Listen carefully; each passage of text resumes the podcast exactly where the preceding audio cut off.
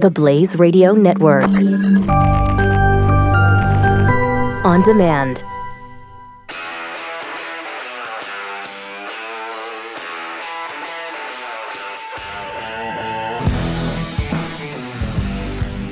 Pat Gray is here on the Blaze Radio Network. Triple eight nine hundred thirty three ninety three.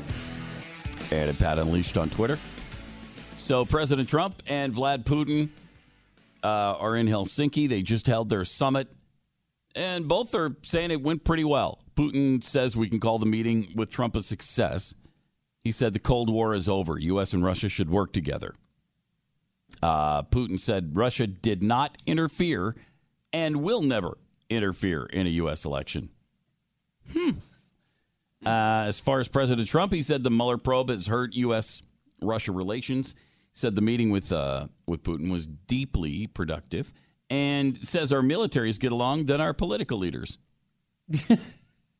uh, he also said, "I don't see any reason why Russia would interfere with the 2016 election, but Putin has offered to question those 12 Russians who were indicted for alleged election meddling." So, So some of the highlights. I guess we're done. Yeah. and I, I don't know if anything beyond that. They talked about the START treaties or any of that kind of stuff. Who knows? Adoption. I, I, uh, I don't know. Doesn't look like a heck of a lot. Concrete was settled on, but um, apparently they, they got along just fine, which is exactly what President Trump said was going to happen. They were going to get along just fine. Uh, as for the left, I mean, it, it is so bizarre to see the complete flip flop of Republicans and Democrats just switch sides on on Russia because uh, the perception, I guess, is that Trump likes Russia, so all Republicans have to like Russia as well. wait a minute, they were our sworn enemy for a hundred years, and now all of a sudden we're fine with them. We're fine with Vladimir Putin. We're fine with all of that. No, they're still, you know, the number one uh, source of concern, I would say, in the world militarily. They they have to be considered that. Um, but you know, now the Democrats are all hostile toward Putin and toward Russia. They're the worst ever.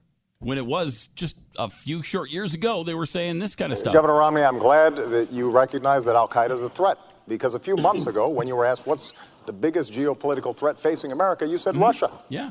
Well, Not Al Qaeda. You said Russia. In the 1980s are now calling to ask for their foreign policy back because you know the Cold War has been over for 20 years. But Governor, you know when it comes to our foreign policy, you seem to want to import the foreign policies of the 1980s. That's amazing. That's am- it's amazing. Then, of course, he was ta talking to um, Medvedev about how things will get better after the election, and they can work out things uh, much, much more easily afterwards. My last basically. Yeah. And after my election, I have more flexibility. Yeah. Hmm. yeah. And this, I transmit this information to Vladimir and I send it. I'll transmit this information to Vladimir. Oh, okay. So that's interesting. Of course, we had this tender moment. I wanted to uh, present, which represents what President Obama and Vice President Biden and I have been saying. And that is, yeah.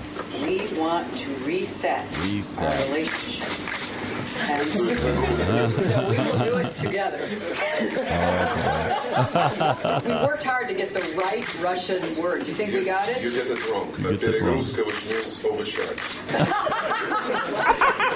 we won't let you do that to us, I, I promise. Unbelievable. I mean, that start to finish is just, it's still mind boggling to me.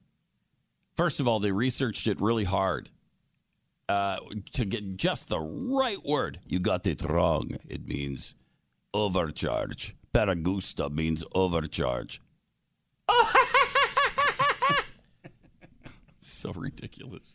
I mean, is there not an intern in the White House? Is there anyone I know. with an updated You couldn't get that right. American to Russian you know, dictionary? We It's- could translate this. It just shows uh, how inept they were in in that administration. So inept they couldn't even get the right Russian word. It's it can't be that difficult. Good heavens, you got it wrong. And they've gotten it wrong ever since. They had it wrong before, they've got it wrong after, they have it wrong now. I mean, or is it the Republicans who now have it wrong because they're friends and we shouldn't worry about it? Yeah, let's just get along. it's a strange world. It really is. And then we had eh, President Trump who painted the European Union as foes over the weekend. The Russians who were indicted, would you ask Putin to to send them here? Well, I might. I hadn't thought of that, but I certainly I'll be asking about it. But Yeah, that's bizarre too. I hadn't thought of that. what? Oh man. again, this was during the Obama administration. They mm. were doing whatever it was during the Obama administration. Mm-hmm. And I heard that they were trying, or people were trying heard. to hack into the RNC too, the Republican mm. National Committee. Mm-hmm. But we had much better defenses. I've been told that by a number of people. We had much better defenses, so they couldn't. Number of I people think the you that. DNC should be ashamed of themselves for allowing themselves to be hacked. They had bad defenses, and they were able to be Hmm. Hacked. But I heard they were trying to hack the Republicans too. But, and this may be wrong, but they had It may be much stronger defenses. Who's your biggest competitor, your biggest foe globally right now? Well, I think we have a lot of foes. I think the European Union is a foe, what they do Oh, to boy. us in trade. Now, you wouldn't think of the European Union, but they're a foe. I w- I wouldn't think of the European Union as a foe. Uh, You know, because I here we were praising him up and down last week for the comment about Putin when he said when he said this. Yeah, Jonathan Beale from BBC. I just, just wonder, you think you're going to get along with President Putin at that meeting? Could you just tell us, do. why do you think that? Is there something you admire about him? And the second question, because you're just about to go to the UK. Well, he's a sir. competitor. He's been very nice to me the times I've met him. I've been nice to him. He's a competitor. Right. You know, somebody was saying, is he an enemy? No, he's not my enemy. Is he a friend? No, I don't know him well enough. But the couple of times that I've gotten to meet him, we got along very well. You saw that. Um, I hope we get along well. I think we get along well. Uh, but ultimately, he's a competitor. He's representing Russia. I'm representing the United States. I mean, that was actually a good answer. I thought um, he's a competitor. He's not a he's not an enemy. But now the EU is an enemy. Ugh, heaven help us. Interesting though how the media has viewed this summit going into it. It's uh, Andrea Mitchell shared a lot of information that I'm not sure she must have been with. The president must have been. Uh, she must have been embedded with him because she knew a lot about what went into this meeting. We've never had a summit with a KGB spy master, someone Mm-hmm. who has, you know, completely studied and examined Donald Trump, and Oh. a president who spent the weekend golfing and has not been preparing. There were no principal meetings, no planning for this summit, no deeply, you, Hmm. You know that for a fact? uh, organized strategy sessions. What is the agenda? What are the goals? Right. What do they want to get out of it? So we could be surprised. They could come out and say that we've made progress on nuclear weapons, that we're going to revive, expand, extend the START nuclear weapons agreement, which expires uh, after 2022. Uh, but will Donald Trump confront Putin on the fact that he's already busted out of one medium range, the INF treaty, uh, by deploying a, a banned missile? unlikely. He doesn't know those kind of details. He hasn't been with his his advisors. We've seen him all over the lot as he crisscrosses Europe the last week. And it's really startling that he's going to be meeting one on one. We're not going to have a record of this one on one meeting. And that is alarming to a lot of former advisors in both political parties who have worked so closely to plan a summit like this. This is even less planned and more impromptu than Singapore was, and that's saying a lot. Now, how do you know that? Did somebody in the White House say to Andrea Mitchell, you know they didn't? Hey, we have not planned one second for this meeting. I don't know. He's just going to go in there and wing it. Uh, we haven't even mentioned it in meetings. I don't know what this guy's going to do. All he's been doing is golfing. And on the other hand, she knows that Vladimir Putin has extensively studied and researched Donald Trump nice spin. Uh, and of course, there's no way she can know any of that. She doesn't know. She's assuming certain things. Now, it does. I tried to get a couple rounds of golf in. I do know that in Scotland. Um, but there was an awful lot going on. And I don't remember Andrea Mitchell ever having any problem with Barack Obama golfing, what, 1,200 times during his presidency? I, I don't think that was an issue for her at that time. Ugh. It's agonizing. But coming off the uh, contentious NATO summit, the contentious trip in the UK, uh, this seemed like an easy. I, you know, he might have been right. This might have been the easiest day of the entire trip to Europe. Seems like this went off kind of without a hitch. Whereas he was getting hammered in Britain. They had that baby Trump blimp floating over the skies of London, and then they took it to Scotland and did it there too. Um, and they just the royal family snubbed him. He, the Queen was alone uh, on this little meeting that they had with royalty. So it, it was just Donald Trump, Melania, and the Queen Queen of England. Which that was is it. Unusual. Which is almost unheard of, Yeah. from my understanding. I mean, I don't follow the royals or their nonsense. I don't really care, but none of the boys showed up. The prince didn't. Prince of Wales didn't show up. Charles, and and that's because they hate him. You know, it's because they hate him. The excuse from I don't know William or Harry, one of the two. You had a polo match. really? You had a polo match? All right. Well, certainly don't want to interrupt that. And didn't we get wind though uh, around the wedding stuff that Harry was a fan of Trump's, or he at least Oh, I didn't don't say think so. Are you sure? Because I don't think so because Uh. they didn't invite the Trumps. They invited the Hmm. Obamas to the wedding. I don't think they're fans. at least tolerable. I mean, you know, I Hmm. don't. I don't mean like he's I wearing know. a MAGA cap around the royal palaces, but uh, I don't know. I just I, I seem to remember some sort of call that he had. I'm going to look that up. Uh, that They I should think- have looked in a little bit more to the feelings that Barack Obama had for Britain. He, you, you know this. Barack Obama hated Britain, Britain. He hates the British. He hates Britain. He hates colonialism. He he his dad fought hard against the British in Kenya. He talked about colonialism. He whined about colonialism. And he sent the bust back. That one of his first actions in office was to send the Churchill bust back. I mean, he couldn't stand them, and they fell all over him. They loved Barack Obama to pieces. Unbelievable. Now, this guy, I mean, I, I don't know if he loves Britain, but I think he's fine with him. I think he's a better friend to him than than Obama would ever be, and they hate his guts.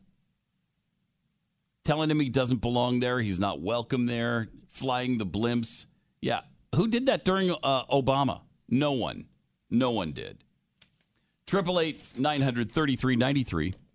Uh, if you're interested in financial freedom, Thursday is a big day.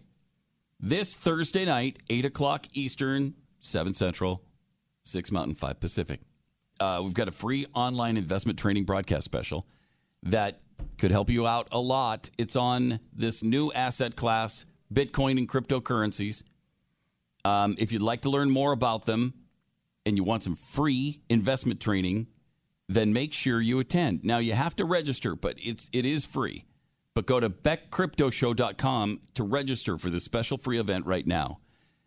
Glenn's number one cryptocurrency expert, Teeka Tiwari for Palm Beach Letter, will walk us through the new case for Bitcoin. It's, according to him, I mean, it may just be getting started. So if you missed it at 300 like I did, and 500 and 1,000 and 5,000 and 6,000, uh, maybe this is your chance. Plus, he's got three cryptocurrencies that he's going to reveal that he recommends that you buy right now. And there's the $2 million Bitcoin giveaway from Palm Beach Letter. So go to Beck Crypto Show right now and get registered for this free special event. It's Thursday night. Register right now while you're thinking about it. BeckCryptoShow.com. Pat Gray on the Blaze Radio Network.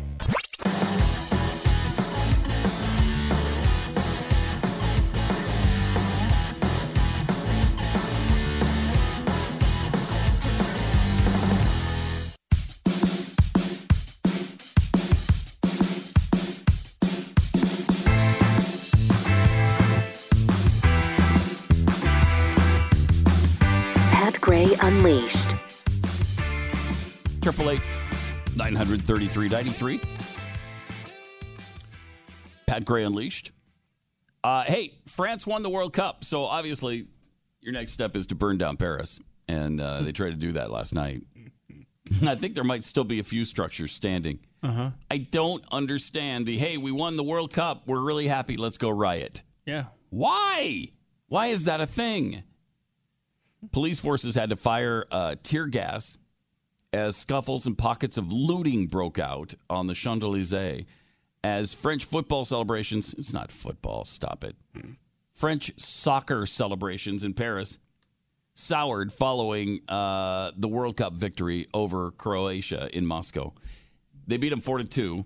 Um, so Wow. six What in the world? goals in that game. That is an Six. explosion of scoring. Right. I know. I'm ready to burn down a town just in celebration Just of because the they scored tournament. six goals. Well, that and the fact the tournament is finally over a month plus later. Let's go set some police cars on fire. Well, maybe not. Maybe we won't set them on fire. What are we gonna do? Uh, How can we celebrate that it's over? over, Pat. Four years. You could overturn your car if you want to. I don't know that I'm able to do I'll help you give it a push. Revelers set off smoke bombs in the national colors blue, white, red. it's great. Obscuring Napoleon's triumphal arch as uh, police tackled the crowd using water cannons. Yeah, we got some videos and pictures and all sorts of good stuff. All right. From from Let's see them. from the scene. Look at this. Look at that. Oh, Really? Yay, we won! Let's destroy where we live. Okay. What, I mean, that could be a race riot. Why is that happening? Why? That, I mean, that is asinine. Pat, they won. I this know. is what you I do. know, I they mean, did. this is That's how you celebrate a big, big victory. so is stupid. ransack your city. I just I mean, we we do the same thing. I just don't know that we do it in the, in those kinds of numbers because they're so stupid over. a couple soccer. people already dead because of that. Yeah. My gosh. Did people die? Yeah, two people. No, dead. what? Yeah. How'd they die? What happened? I don't know the details here. Oh my gosh! yeah. It okay. That's a Little out of control. that's out of control. Little Yeah. third worldish, if you will. Yes, and I will. I think I will. Two dead as riots break out in Paris. Million people on the streets. Yeah, Uh, a million. Get. I mean, think of that. One million people in the streets. Here, here's the deaths. A 50 year old man died after breaking his neck when he jumped into a shallow canal in Oh, celebration of the French victory. Oopsie daisies. do it. Okay, well, that's his fault. That's his fault. All right. Uh, I don't see And the other person? Yeah, I'm not seeing the uh, the details of the second one, but uh, hmm, tear gas. I mean, what is It's this? crazy. Hold on. It's That's crazy. That's horrifying. What kind of freak would burn down the city? Listen to this. I have a son named Paris. Oh, really? Yes. oh. Hey, Michael. Yes. A three-year-old boy Mm-hmm. And a two and two six-year-old girls were injured after they were hit by a motorbike during the celebrations. I love the children, especially the 12 year old boy children. Mm-hmm. The children are, are fantastic. I like to like to feed them Jesus juice. Oh, oh. Shamo. so there you go. So yeah, an excuse to loot and riot and uh, yeah. my goodness. Hey, we uh, just won the World Cup. Let's go steal some television sets. okay. Um, Seriously. not sure I get the tie in there, but whatever. Did you see the picture of uh, of Emmanuel Macron standing on top of the uh, table there at the? Uh, Yeah, doing a kind of a arm raised. there you go, thing. right there. Look at that. That's. Uh, Yeah. Okay. Uh huh. I think he was standing just so he could actually see the action. He's not. He's not very man. tall. Yeah. He couldn't see over the table, so he had to get up on top of it. So anyway, uh, I mean- congrats, France! You uh, you won something. Obviously not a war, but uh, Mm-hmm. you won a soccer tournament. That's great, Congrats to you, I guess. I guess. I'm just like you. I'm just glad it's over. I'm tired of hearing about it. I don't care about it. I don't want to know about it. Mm-hmm. I can't yet- avoid it. You can't avoid it. You're just bombarded with it. ESPN won't stop. Mm-hmm. Oh, I you know. beg them to stop with the stop with the soccer stuff. I don't care. nope, they keep it coming. Ah, the other death is a man in his 30s died after crashing his car into a tree while celebrating after the match ended. Okay, well, both deaths are on them. At least, at good. least they weren't killed by anybody. Right. Right. Because that would be a little weird. 845 cars were vandalized just that first evening there. Oh, that's fine. That's not much. 845. I don't. It's a weird thing. It's a really weird thing. Over the weekend at the box office, I think this is somewhat of a surprise. Um, at least it, it's a surprise to me. I thought Skyscraper would probably be the big movie because it's uh, Dwayne the Rock Johnson oh, yeah. is in that. Future president? yeah, that was only third. Hotel Transylvania 3 Summer Vacation was number one. 44 million. Wow. Um, followed by Ant Man and the Wasp, which you loved, right? Love it. Love, 28 million. It's made 132 million since it came out two weeks ago. Then Skyscraper was at 25 million. Um, uh, any interest in that? I, I just don't. It looks like a cross between like the Towering Inferno and Die Hard. Here's the problem I'd that say. I have with that movie that I will not see. Um, the trailer literally shows everything that's going to happen. Mm-hmm. It's got to be from start to finish. I mean, the whole thing is resolved by the end of the trailer. and it's like, wait, wait, there's not even a tease. It's Yeah. it's the setup, it's the action, it's Mm-hmm. the conclusion. Sure, I haven't seen it. No, I'm not going to unless the future president, you know, compels me to. But it just Mm-hmm. feels like the whole movie was given away in the in the trailer itself. Okay. Um, that might be hurting it. I don't know. Incredibles 2 was number four at 16 million. It's made 535 million since it came out. Wow. Uh, Jurassic World is at 363 million now. That was fifth over the weekend. So that's that actually did pretty darn well. I mean, that is what five, number five in this series, I think, and it's still bringing in that kind of money. That's pretty awesome. Now, in two weeks, a little less than two weeks, the new Mission Impossible with Tom Cruise comes out. And according to the reviews I've read, 96% positive reviews. 96% mean, fresh on Rotten Tomatoes. Does he make a bad movie? I don't think so. Seriously, I, I, mean, I love can't think stuff. of one if, if he does. Cruise just makes good movies. I, well, I didn't see it, but I heard Eyes Wide Shut was really bad. I heard that was horrible Just as well. creepy and weird. Mm-hmm. Um, but you know, his mainstream box office blockbusters are always good, and they say that this new Mission Impossible is the best one yet. Wow, it look. I mean, that It looks preview- great. and that's the one where he actually got physically injured. Yeah, he broke his ankle for one thing, Mm-hmm. uh, and I think he got some other uh, pretty bad bumps and bruises because he does, I think, all of his stunts. Yeah, right? he, he was jumping, uh, yeah, onto that building there, and that's actually in the trailer as well. He was Um, running from one building to another, yeah. and then jumps over the street below, Yeah. onto the building. And he probably said, "So help me, you're using that take, and it will be in the trailer." Yeah. I would have said that if I broke my ankle uh, doing a scene like that. The guy's 56 years old. What? 56. Why are, why are you still doing that? You're just making the rest of us look really, really bad. Okay, I'm not hung Stop up on it. why are you doing that. I'm hung up on dude is 56, 56. years old. He's 56. He looks He's my age. very young. Uh, and he looks only a little bit older than I do. I think um, just a little, little bit, right? I mean, just, Just, a I mean- I mean, I don't know the You had to scientific guess. measurement, but You had to guess between the two of us. I think you. it was a coin flip. Yeah. Mhm. So. So. No, he's he's amazing, uh, and and sounds like it's going to be a pretty good movie. So kind of holding out for that. Me too. Uh, let me tell you about a product that I'm absolutely sold on as well, and you could be too really soon. It's Field of Greens from Brickhouse Nutrition.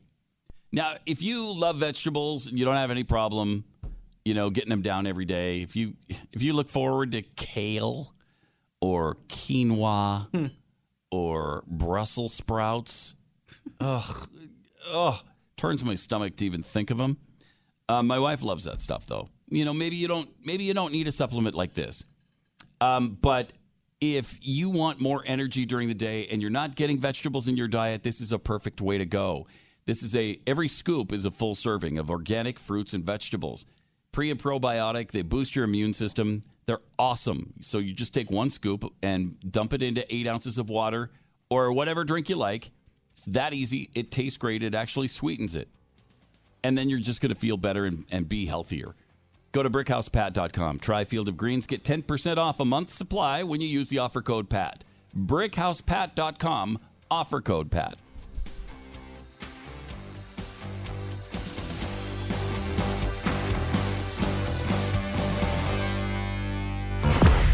Matt Gray.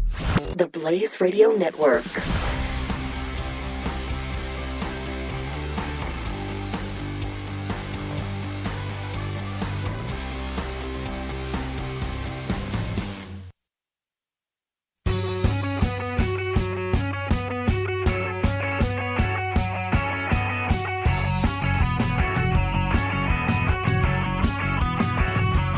Pat Gray returns. Triple eight nine hundred thirty three ninety three, and at Pat Unleashed on Twitter. From Mercenary Grip, uh, Putin is as trustworthy as our mainstream media, as trustworthy as Al Jazeera, as trustworthy as the Democrats. In other words, uh, not at all. Uh, from Toby, in America, when our favorite sports team wins a championship, we only destroy our own livers, and sometimes Detroit. Uh, TJ Toppin says so. The best case scenario in the World Cup is get second place, less death, and still a good finish. Yep. Uh, I think you know I would have taken that in the United if the U.S. first of all even qualified for the stupid World Cup uh, would have been nice, and to take second that would have been our highest finish of all time, which would be kind of cool. And then yes, you probably wouldn't be rioting in the streets. If, if we won the World Cup, would there be anybody riot? I don't know if anybody would even notice. W- uh, In what city would you riot? Uh, I don't know. I don't know. I think in every city. You think so? I think on one one Mhm. level or another. You think there would be like celebration riots? Yep. Yeah. Sure do. All right. L.A., Houston. Okay. Phoenix. Possibly. Triple eight nine hundred thirty three ninety three. Uh, San Francisco still trying to clean up their mess. Um, they've got quite a disgusting mess on their hands. Uh, they um, there's this story here Oh. that San Francisco. I'm sure Pete. this is supposed to be about uh, conservation. Okay, this is the one patriotic pudding sent us. Yes, I love it. This is about this is about um, recycling. I'm sure how San Francisco sends less trash to the landfill than any other major U.S. city. Uh, yeah, they just dump it in the streets. Okay, their feces. They poop in the street. They dump their garbage in the street. They dump their needles in the street. I mean, it's sick. According to this story, the average American produces about 4.4 pounds of waste per day. What? No way. That's a lot of waste. Like trash and stuff, huh? Okay. Can you? No way. No way do I produce over four pounds a day. What? No. Hmm. I mean, think of it. Maybe a plastic bottle or two. I'm gonna weigh it. I'm gonna walk around with a bag someday. Just put all my trash in it. And You should. It. There's no way. I. They make this kind of crap up, and then they they inflate these numbers to make it look like it's just astoundingly bad, and we're killing the planet. Roughly one and a half pounds of that is composted or recycled, meaning the U.S. avoids sending just 34% of its waste to landfills. San Francisco, though, provides a much different narrative. Thanks to a bold public policy and educational initiatives, the city diverts about 80% of its waste from landfills. Yeah, directly into their own streets. Come on now. Listen to this uh, report from uh, one of the uh, San Francisco TV stations. They were talking to the mayor of San Francisco, who's vowing to try to clean up some of this mess. Um, but it's it's uh, Well, in San Francisco, amazing. the new mayor, London Breed, walked the streets today, the same streets she's vowed to clean up. Now, at one point, she and her staff walked right Mm-hmm. Get by this. a man who appears to be prepping a needle. So amazing. You've got her and her entourage all walking down a San Francisco street. Right next to him is a guy standing there near the uh, prepping to inject himself with Ugh. heroin or whatever. I don't I don't know.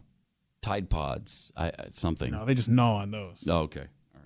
You see it right there. Mayor Breed, who grew up in the city as well, plans to Mm-hmm. clean up San Francisco in part by opening the nation's first supervised injection site. Yay! Woohoo! Yes. Yay! we're going to have a safe place where they can come and shoot up their own drugs. And we're going to make sure they do it really healthily, in a really healthy and wonderful, clean, environmentally friendly way. When you're getting, you know, stoned out of your mind, we want to help. now, there is there an argument to be made for this? Sure, I guess you're, you, you know, you you convince yourself you're preventing overdoses, right? You've got somebody there saying, "Oh, that's too much." But are they going to do that? Are they going to regulate that? Can they stop you from injecting too much or the wrong kind of thing? I mean, you've got city officials there watching people and helping people inject substances, drugs into their veins. Is that a good idea? Uh, I think you're setting up for a real catastrophe here. That's where people can shoot up their own drugs Oh, yeah. indoors, under Indoors. supervision instead of on the streets. in air conditioned comfort or uh, heated comfort if it's a little bit, you know, nasty outside in the San Francisco fog. Yeah, it right here indoors. Yeah, we'll help you through the process. That's great. The city's health department had hoped that- to open two sites by July, but it's clear now that San Francisco will not meet that goal. And You're a native of San Francisco. Is this the worst you've seen it? I will say um, that there is more there's more feces on the sidewalks than I've ever Okay. seen. You know, growing up here, that was something that Wow. did not wasn't the norm. Than you've uh, ever seen. Than I've ever seen for sure. Okay. And that is a huge problem. And we're Yeah. not just talking about from from dogs. We're talking about from humans. How can a city with some of the most expensive rent prices in the world also have neighborhoods that are being compared to actual slums because of the amount of human question. feces, trash, and, and needles everywhere? There are a lot of people who have been pushed out of some of these places where you now have people paying these prices. About 70% of the mm-hmm. people who are estimated to be homeless now in San Francisco were actually housed in San Francisco before they became homeless. We have to make sure that people who live here, sadly, people who are homeless here, that they're also held accountable for taking care of our streets. Oh, I see. You're gonna they're gonna hold the homeless accountable for cleaning up after themselves. That was awesome. That's great. But I'm glad he picked up on that too. Uh, I haven't seen this much, you know, feces in the street, and you know, Ever. yeah, ever. As in, it's been there. It just hasn't been quite this much. It's not like, boy, when I was a kid, we didn't have poop in the streets. It's Remember those just- days? No, nobody remembers those days. Why? Democrat control for 60, 70 years. You got to be over 80 to, to remember a time when San Francisco wasn't a uh, Democratic hellhole. I mean, it used to be able to navigate around the, the turd piles, but now, now, now you can't even maneuver. Can you imagine the smell down those streets?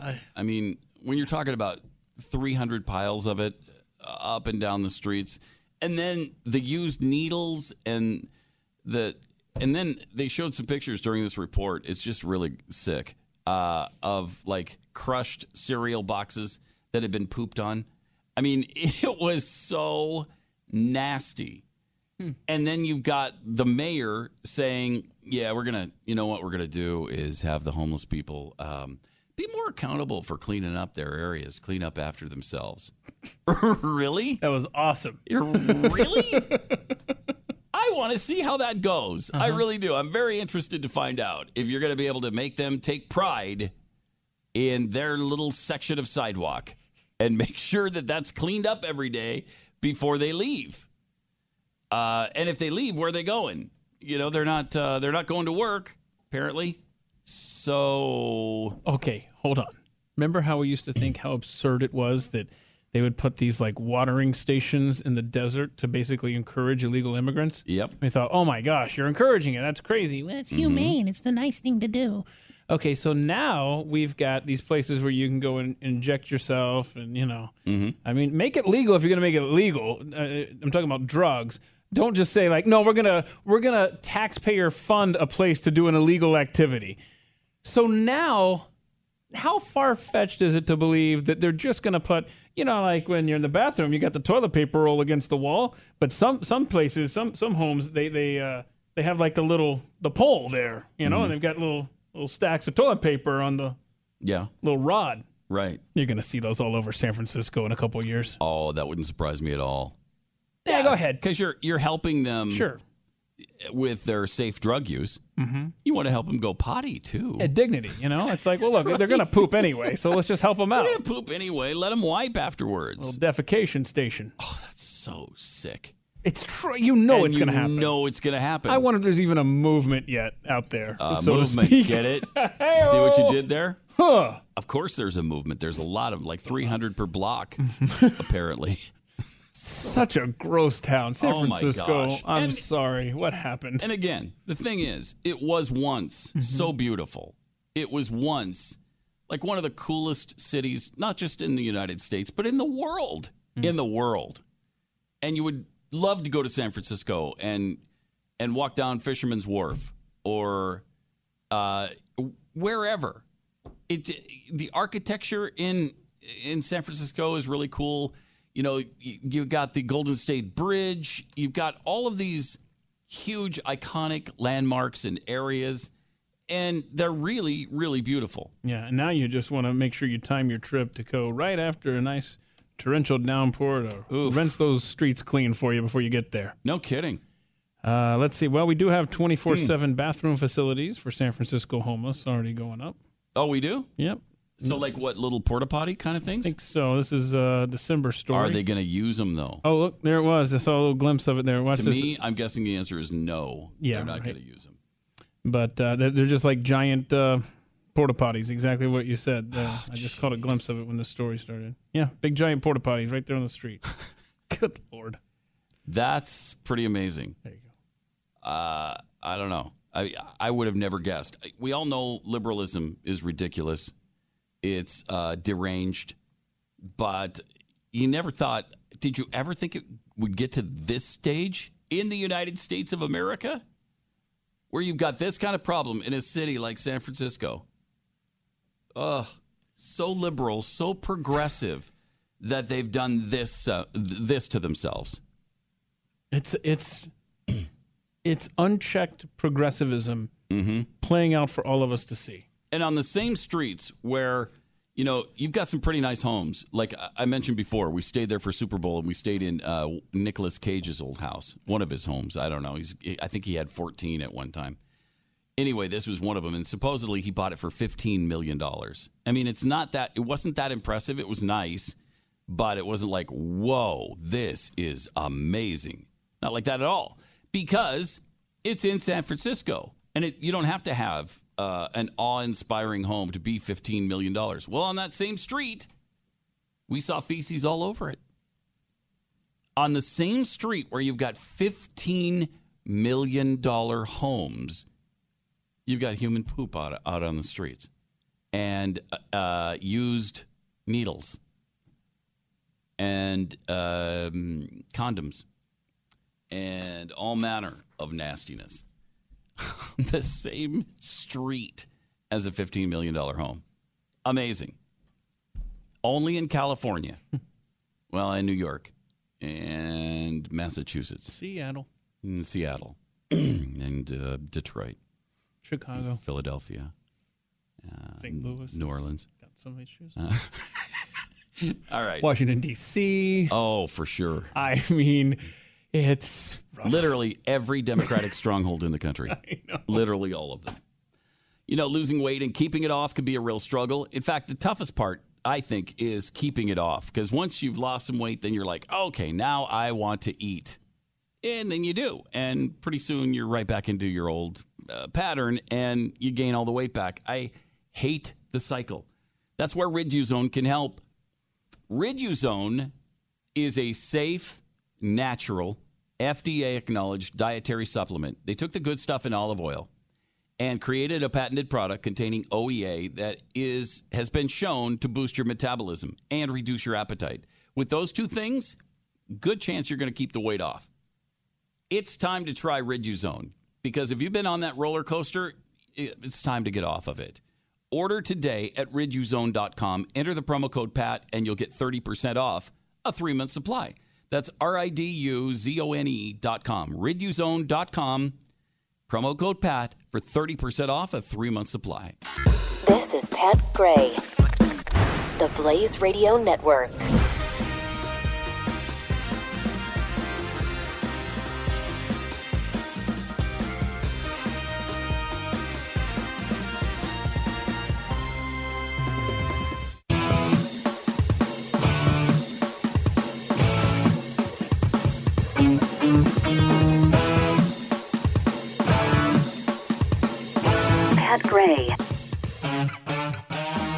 Talking about uh, big, expensive homes in San Francisco uh, where there's poop all over the streets. Uh, they've there's a different sort of mansion that has gone up, and it's uh, headed to the auction block. One of the most unique properties in the world. There's no reserve on this, and it's a 51,000 square foot mansion, mostly underground. this is really cool. So cool. Uh, let's take let's see some of the uh, uh, pictures of this. We've got a slideshow. It's one of those that if you go find it on the internet, you got to click like 95 times to get to anything you're interested in. Okay, so there's the top of it. Yeah, it just looks like all a- you can see is like one story. It looks like a one story ranch, maybe, but a big one, a really nice one. Uh, so that's cool. Yeah. What else we got? And It's nice. You okay. drive up. It looks like a very nice house. Yes, it does. What else? Let's see here. Uh, nicely Ooh, lit at night. nice Ooh, pool. Infinity pool that Nice looks out view. over um, Los Angeles, maybe. Uh, beautiful. And then, oh wow, is that underground? Sort of an underground uh, pool, lap pool. Oh, wow, that's beautiful. love this. Hey, if you're listening on the Blaze Radio, just trust me. You want to go back to the Blaze TV later on and watch this. Then there's a, uh, I don't know, it uh looks like a comfortable, like just sitting room where you entertain people. Mhm. This is mostly for uh, Armageddon, right? If Yeah. this, if this ever, if all hell breaks loose, this is sort of a, a retreat where you would go and you could live underground. This would do it. you would never want to leave. And it just looks normal outside, you know? Just Yeah. Up against the hills there. Yeah, it does. It's you. You wouldn't be able to tell that this is some kind of you know compound. A lot of the shots outside just look normal. I'm I'm kind of surprised that they've done this extensive landscaping outside because if this is built for, you know, Holocaust, Eh. all that's going to be gone. And this is uh this is a suburb of LA, by the way. You were right. and uh, there's some more, but I, I guess most of it is underground. Yeah. And there is, um, so it's almost as big as the White House. I think the White House is 52,000 square feet. This is 51. It has 7.4 acres. And I guess in the community, it, it's just a bunch of one story mansions. At least that's what it looks like at the surface. And then it's got four stories underneath it. Uh, actually, five stories underneath it. It's a six floor house. Wow. They had to dig an additional five floors deep into the bedrock. There's a gym, a wine cellar, a bocce court, a Renaissance inspired chapel, and a six car garage. Just Ano- six. Another unusual feature is a 10,000 square foot subterranean hammam and spa. Oh, with that's what we're lap looking pool. at. Yeah, Oh, we saw yeah. that. Yeah. The hammam. I don't know what a hammam is. That the is. former owner found in Morocco? That's And he had it dismantled and shipped in sections to California and reassembled. Just buy one. Jeez. so this is some sheikh, some oil guy, Mm-hmm. Probably. Underground protection from heat and cold. The mansion is outfitted with a geothermal system that reduces 70% of the home's utility costs. Formerly listed in 2013 at $53 million. Oh, that's a bargain. This one of a kind Hacienda de la Paz estate will be going on the auction block with no reserve. You want to pull our money? You and I? Yeah, I could probably get up to, you know, 30 grand.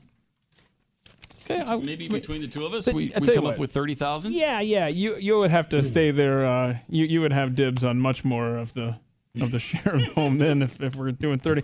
By the way, check this out. Um, there's a gym, wine cellar, bocce court. Uh, I'm sorry, not that one. I didn't mean that paragraph.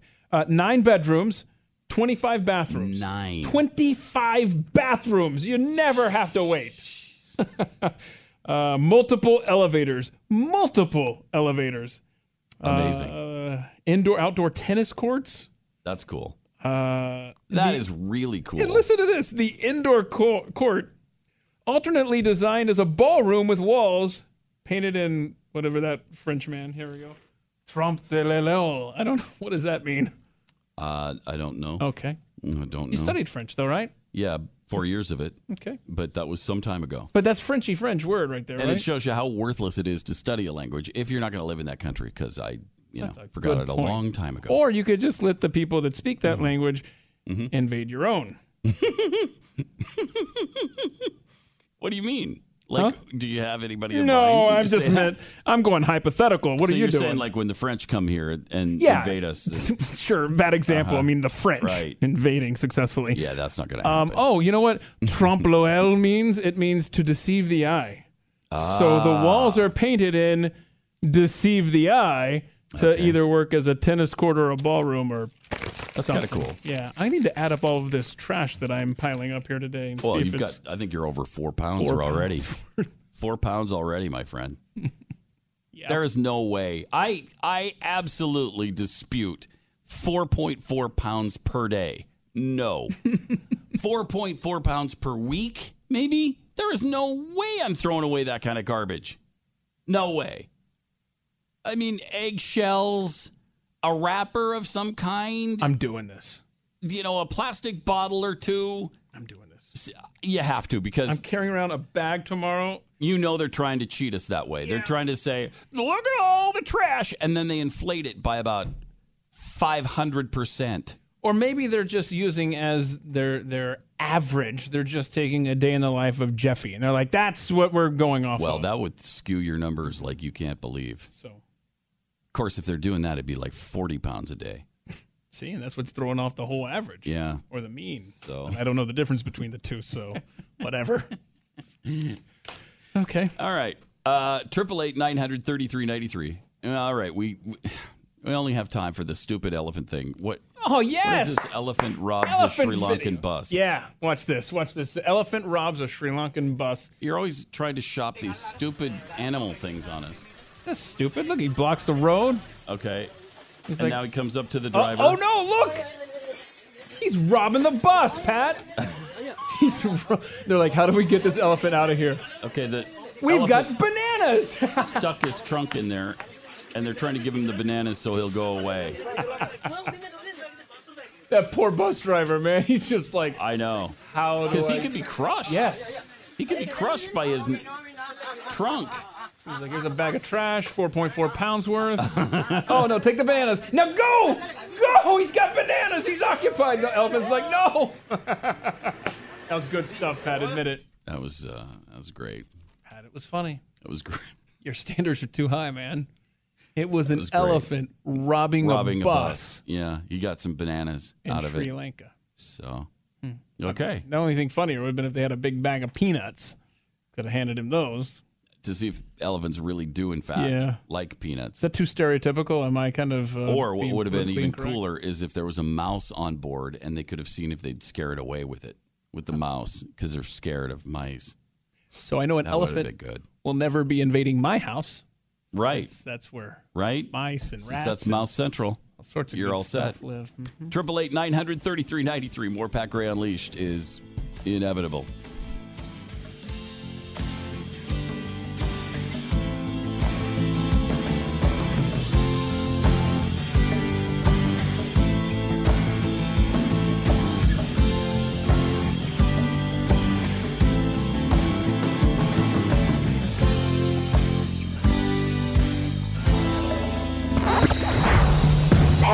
Unleashed on the Blaze Radio Network.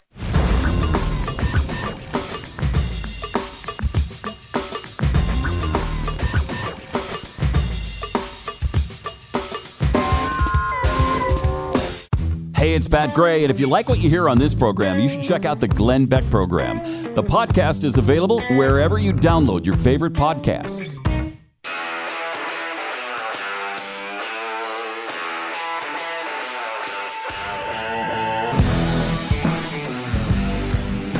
Pat Gray is here on the Blaze Radio Network. Triple eight nine hundred thirty three ninety three, and at Pat Unleashed on Twitter from DMXDM. Just think if the San Francisco homeless could use those twenty five bathrooms, there'd be exact exactly zero less piles of street turds. That's probably true. Uh-huh. Uh, from Tom, 24 hour restrooms for the homeless are at Starbucks. Hey, That's that's exactly right. Uh, then, you know, somebody mentioning the Nicolas Cage uh, home that we stayed in during the Super Bowl a few Mhm. years ago Mhm. $15 million home with poop all over the streets. So Nick Cage decorates his street with his movies. See what he did there? I see what he did there. So Nick Cage decorates his street with his movies. Hell. see, it's a Yes. it's a poop reference. Yeah, uh-huh, like they're crappy movies. so, uh, indifferent ideologue referring to the uh, needle shoot up facility, facility, Tom Brokaw, NBC Nightly News. Uh, So we're facilitating criminal facil- facilita- facilitating. Can someone update the uh, the teleprompter for Mr. Brokaw, please? Let's uh, See, must, Brokaw can't get through this. must be a new guy. You know they have to train every new guy that, that types in the scripts and stuff, and they have to go look Yeah. for little landmines for Tom. Uh huh. So we're facilitating criminal activities now. When are we going to start opening the new supervised murder facilities? Oh wait, we have those already. They're just cleverly named Planned Parenthood. Oh, Planned Parenthood. nice. Well done in different I like that. ideologue. Yeah, very good. Triple eight nine hundred thirty three ninety three. Uh, let's see. Facebook is at it again. They have deemed a gospel song uh, political. Uh, one more arbitrary act of anti-Christian censorship and bigotry to the list of Facebook blocks. The gospel music group Zion's Joy posted its new song, What Would Heaven Look Like? It's a spiritual Christian praise song to Facebook. And they boosted it with a $100 purchase, only to see the song censored for political content. In a statement, Facebook spokeswoman said that its political ad policy is, quote, new, broad, and exists to prevent election interference. So we're asking people with content that falls under those rules to simply get authorized and show who paid for the ad in order for it to run. Separately, we made an error by deleting the original post. As soon as we identified what happened, we restored the post since it does not violate our community standards and have apologized to Zion's Joy. Okay. But it's somewhat alarming um, that they're doing this now. The First Amendment protects free speech, free freedom of religion, freedom of press. You know, uh, it's supposed to protect political speech, but I guess not on Facebook. With the almost monopoly control they have as the predominant social media site in the world, Facebook is making some pretty ridiculous calls. The New York Times recently pointed out that posts on subjects as innocuous as a cake recipe have been treated as political. More recently, Facebook notified a publisher in Texas that it had violated the social network standards on hate speech by posting an excerpt from the Declaration of Independence. You remember that? It was because of the, uh, I think it was the line about Native Americans. Savages or Mhm. something. Yeah. Under Facebook, uh, Facebook's new rules, all election-related and issue ads, including posts that are prom- prompted promoted through uh, paid boosts, must contain a disclosure about who paid for them, and the ads will be collected into a searchable archive.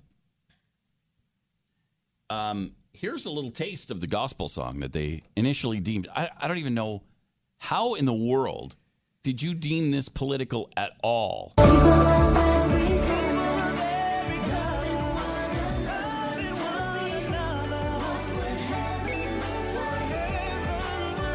Listen to the hate.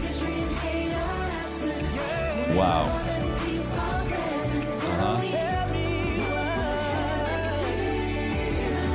What would heaven be like?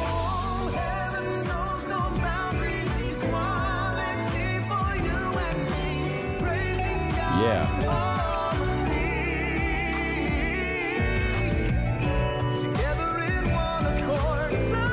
Together in one accord.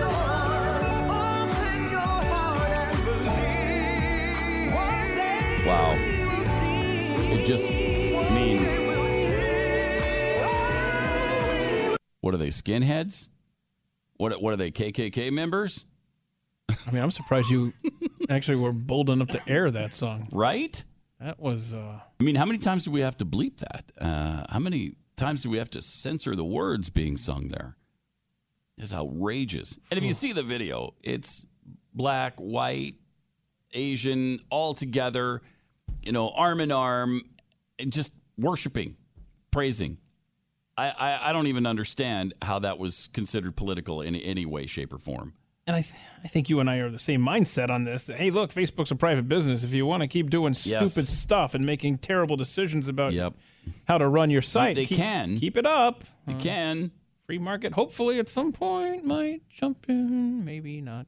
Oh well. You would hope so. I mean, Facebook has what two billion members now.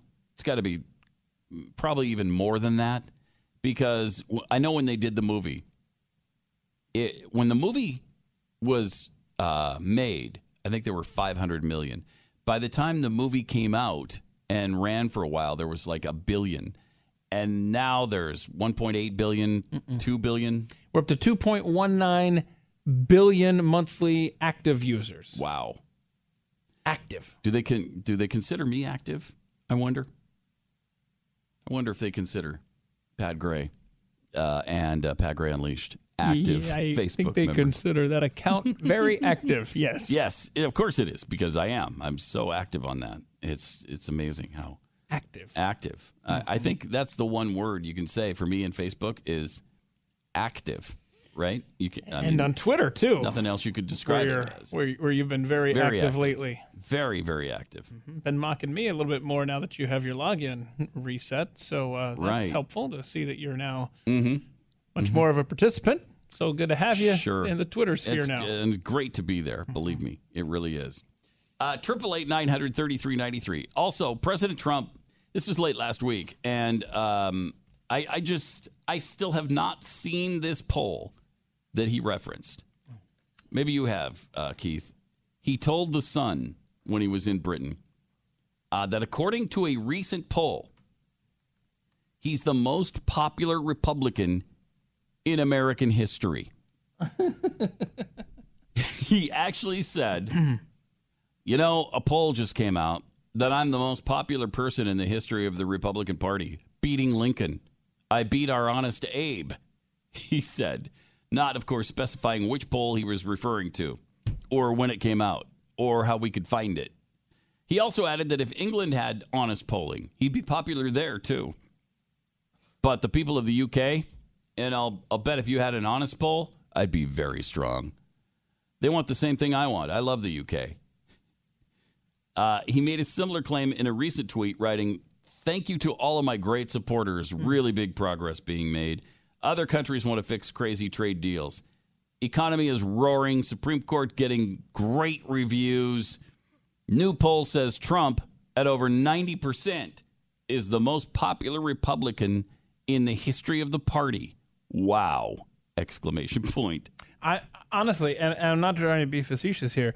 I'm surprised he was that specific that he actually said he was beating Lincoln. I beat our honest Abe. Like Yeah. that's a quote. Yes, like it is. I, you, you, you could see him just saying that, Mhm. all bluster and everything, and then the media saying, "Oh, really? More than Lincoln?"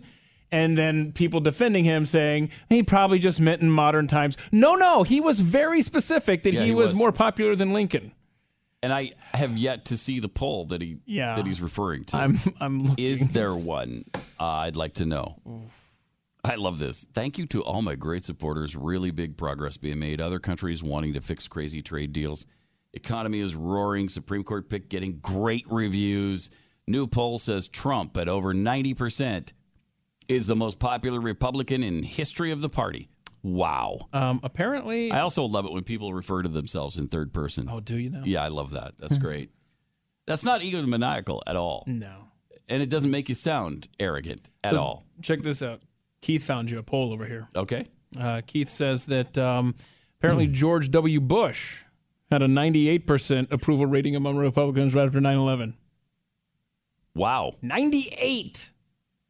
Wow. So that means Trump would have to be 99. He said in the 90s. So we've got to find the poll that has Trump at 99. I, I yes. I well, although he might be talking about now because we know that if you poll George W. Bush now, it's not going to be ninety eight percent. So could he be more popular than George Bush is now? Yeah, he could be. Yeah. He wouldn't be more popular at this time than Bush was at that time, though. But you could parse that. I just I don't think you could ever have a poll where Donald Trump beats Abraham Lincoln. tell me that's not true. Please tell, tell me that. Please tell me that's not true. I, I'm that can't be true. It can't be. Ah, If it is, uh, you know, the country's in even worse shape than we. even imagined. And I imagine it's in pretty bad shape, frankly. You'd imagine correctly, sir. I mean, So- have I have I told you about San Francisco city streets lately? No, what's wrong with them? They're just they're a little messy. I'll tell you during the break. All right. Just messy. Okay. Triple eight nine hundred thirty three ninety three. There's never been a better time to achieve your financial freedom through Bitcoin and cryptocurrencies than right now. If you'd like to know how you could potentially make your fortune with cryptos, then we've got something for you. It's free. It's investment training this Thursday night at 8 o'clock Eastern. Go to beckcryptoshow.com and register for Glenn's special free live online investment training broadcast event this Thursday. It's July 19th. So during the event, Glenn will interview former hedge fund manager and number one cryptocurrency trading expert, Teeka Tiwari from Palm Beach Letter. Uh, Teeka is going to share some new facts about Bitcoin and other cryptos that you'll never hear anywhere else. And he's going to reveal the big event unfolding behind the scenes that could push cryptos to new highs. Now, Glenn says he knows what that is, but he doesn't know the three names he's going to reveal. I don't know what the thing is behind the scenes. I think it's some new technological advance um, that they're going to use for these cryptocurrencies and maybe make them safer or whatever. Uh, but aren't they already pretty safe with the Yeah. I mean, blockchain a technology lot they of got going on? involved to prove who you are. Yeah. So, I mean, this, I don't understand it all. And that's why I'm going to be there, glued to the internet to watch this special uh, Thursday night. So is Keith. Glenn will be hosting it. And you can find out the name of the three cryptocurrencies Teeka Tiwari recommends you get into right now. It's not too late. It's not even too late for Bitcoin. He thinks Bitcoin might go to 60,000 this year. Now, obviously, you can't guarantee that. And you don't want to put your life savings into believing that. Um, but he'll give you advice and then you take it or don't. You got to register. It is free, but you do have to register. BeckCryptoShow.com. BeckCryptoShow.com. Pat Gray, only on the Blaze Radio Network.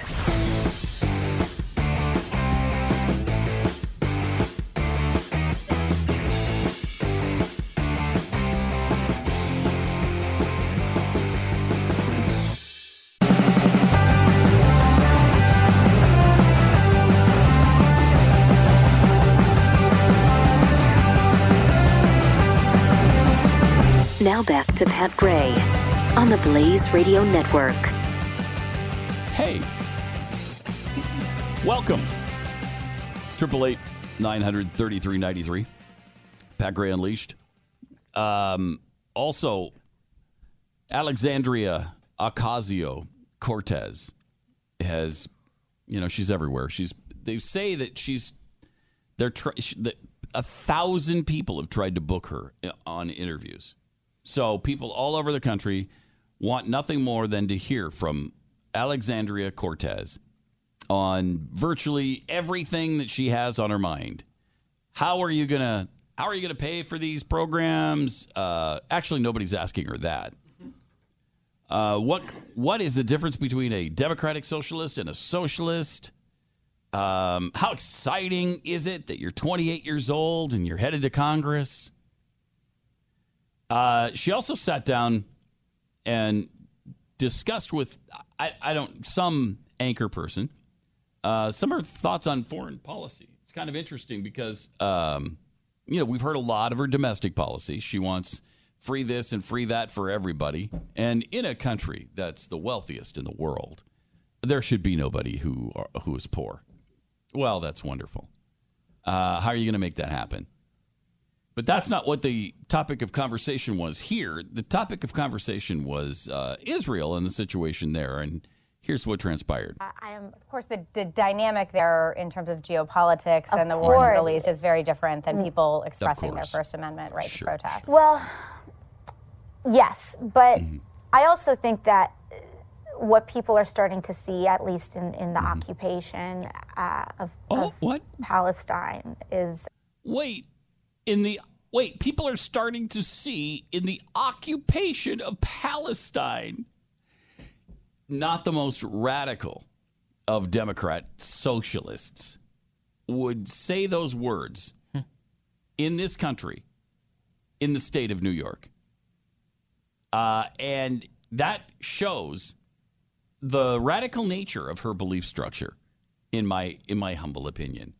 You're calling Israel the occupier of Palestine? Stop it. That's unbelievable. Um, just an, increasing crisis of humanitarian condition. And that Okay, and the increasing crisis of the humanitarian condition because the Israelis are uh, so brutalizing the poor Palestinians.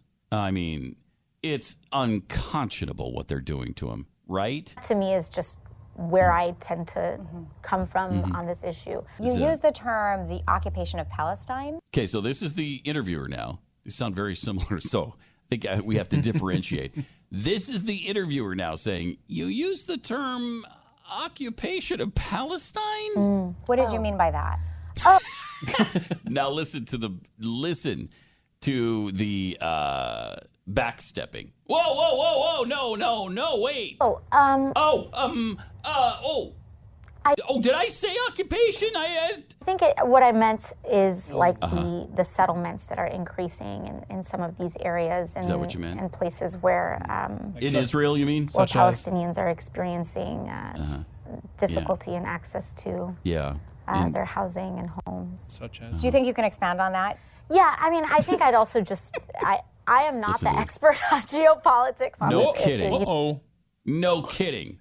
Yeah, look, okay, I'm going to admit it now. I don't know what I'm talking about. But put me in Congress. I don't know what the hell I'm talking about here. I'm just talking out my butt right now. I mean, is my butt moving? Because that's. It seems like the my voice is coming out of that right now. I, I, I don't even know what I'm talking about.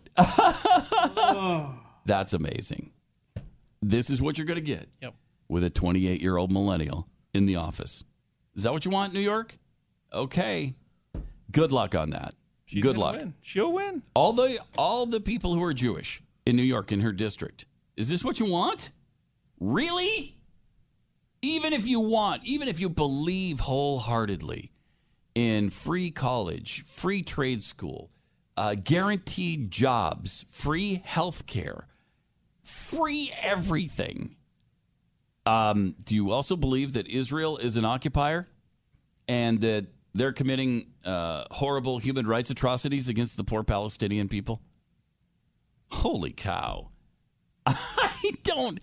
She doesn't know anything about it. She knows nothing about it. And then she's, you know, to her credit, she actually finally admits it. Thank you for at least admitting it at the end. Maybe you should have started there. Maybe you should have started when you're talking, well, your your policy on Israel. Yeah, you know what? I'm not really up to speed on that yet. I'm working with my advisors right now to to form a really good policy on Israel. I'm not up to speed on that right now. I would have respected that a little more than her trying to eh, fake her way through occupation. But congratulations. I mean, this is what you're going to get in New York. This is the representative you're about to have an anti Israel socialist in office. And I guess we're all supposed to be okay with it. But I'm frankly not. I am frankly not okay with it. Which I guess is a good thing I don't live in New York. I mean, it's agonizing. Agonizing. She will win. She's well, yeah. Oh, yeah. And there's she will probably. There's no chance she's not going to win.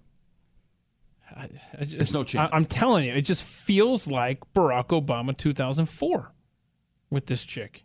It does. It's just I don't. Yeah, it does. It's just Where she could spend a couple years in Congress Mm-hmm. and then quickly run for president. Except she's got to wait seven years unless we change the Constitution. So at least we have seven years. ah yeah. Uh, she's gonna have a voting record by then. Um, in 24 in 2024 she'll be almost old enough to run for and that'd be about the time when they'd want to run her too when she's 34 35 years old they'll just say okay she's close enough let's run her i mean and you've then you've got this woman who's now got six seven years in office as a uh, congressperson and then uh, you've got this exciting young person running for office. Oh, they trumpet that like you can't believe. That would be the greatest thing that ever happened to the Democrat Party. And even though a congressman hasn't won the White House since, uh, I don't know since Jeffy, when. you were alive. When Jeffy, was this? yeah, when was I that? don't recall. You don't recall. I don't It's been that long, hasn't Yeah, it? It has been. It has been that long. But even whatever age she is, as long as she's old enough by the time the inauguration rolls around, right? They'll Yes. they'll be okay with it. Oh yeah, I think so too. They'll just fight the whatever Yeah. battle you want to fight. They'll fight it for. Yeah, I- it's done. on. I did appreciate the interviewer though, at least realizing that she had her in a corner. Yeah, I love that. And she was just like, Could And you, she pushed you it. care to expound on that? Yeah, she pushed it. Good for her. I know. Instead, because most of the time, you just they just let them go and then they move on to and oh, those are beautiful shoes. right. Oh, she didn't let her off the hook though. Are those shoes to her handmade by other socialists? So only Gerald Ford Uh-huh. came from the House to the presidency, and he was wedged in there by Nixon. Only Gerald Ford, and it- Gerald Ford wasn't even elected to the office. Right. Hold on a second. Hold on. 19 members have served as president of the United States. Okay, we're never elected to. The, okay, so So it went directly from the House. yeah, so we got okay, so we the got John presidency. Tyler, Millard Fillmore, Andrew Johnson, and Gerald Ford, but they weren't. Fillmore was a They weren't elected president. None of them. See, let's see. Never elected the president, having succeeded a president who died or resigned. How weird is that? That is really strange. So a congressman has never been elected directly from the hold, House. Hold, hold on a second. Since 1789, 19 members of the House have served as president of the United States. I'm sorry, guys. Four of those were, ne- were not elected. I know, terrible facts Care on the fly, right? So there's 15. Yeah. Okay, so John Quincy Adams, John Tyler, Polk, Fillmore. okay, Okay, right. sorry about that. But the last one, that was the original Okay, question. it's I been a should've long just time, Stuck right? with that. Stuck with that one there, right? Yes, That's uh, that is. Still, though, it's very rare. It's rare. It's very rare. And it's been a long And- time. Yes. Johnson. And by the way, you think that you have until 2024, um, what, which is the perfect time to actually run her. Uh, I I wouldn't be surprised if uh, you know they start uh, touting her in the two years of her first two years in Congress. We need to get a new bill passed. oh, that'll be right out of the Uh, gate in 2019. You know what? People, Mm-hmm. uh 35 is too old. 35 is too old. They could easily, yeah, they could try to do that. Um, it looks like to me though that by October Yeah. of 2024 she'll be 35. Yeah. See, perfect. I was just about to say that. She'll Yep. be 35 Perfect. in October. That's perfect. It sure is. Because she would be when when she's elected, she Yeah. would be 35. Oh boy. 2024, man. You know that's their Yep. plan for her. You know it is. Absolutely. Give her a little bit of experience and then stick her right in the national Absolutely. spotlight. and her and she's got a great comeback now because when she gets pressed on uh, Israel, she'll just well, I've been briefed a little bit more, and I know a little bit more about it. And I hate Uh-huh. Israel and the Palestinians. I So, so do. the Palestinians are being bombarded by I those bastard Israel. Jewish people. Her campaign website is uh, Ocasio2018.com. I Yeah. Google. I, I, I typed in uh, Ocasio2024.com. Mm-hmm. Uh, this site is blocked due to a security threat. You remember that, America? It's Wow. blocked. Wow. Amazing. Triple eight nine hundred thirty three ninety three. Chewing the fat with Jeffy coming up. Pat Gray. Only on the Blaze Radio Network.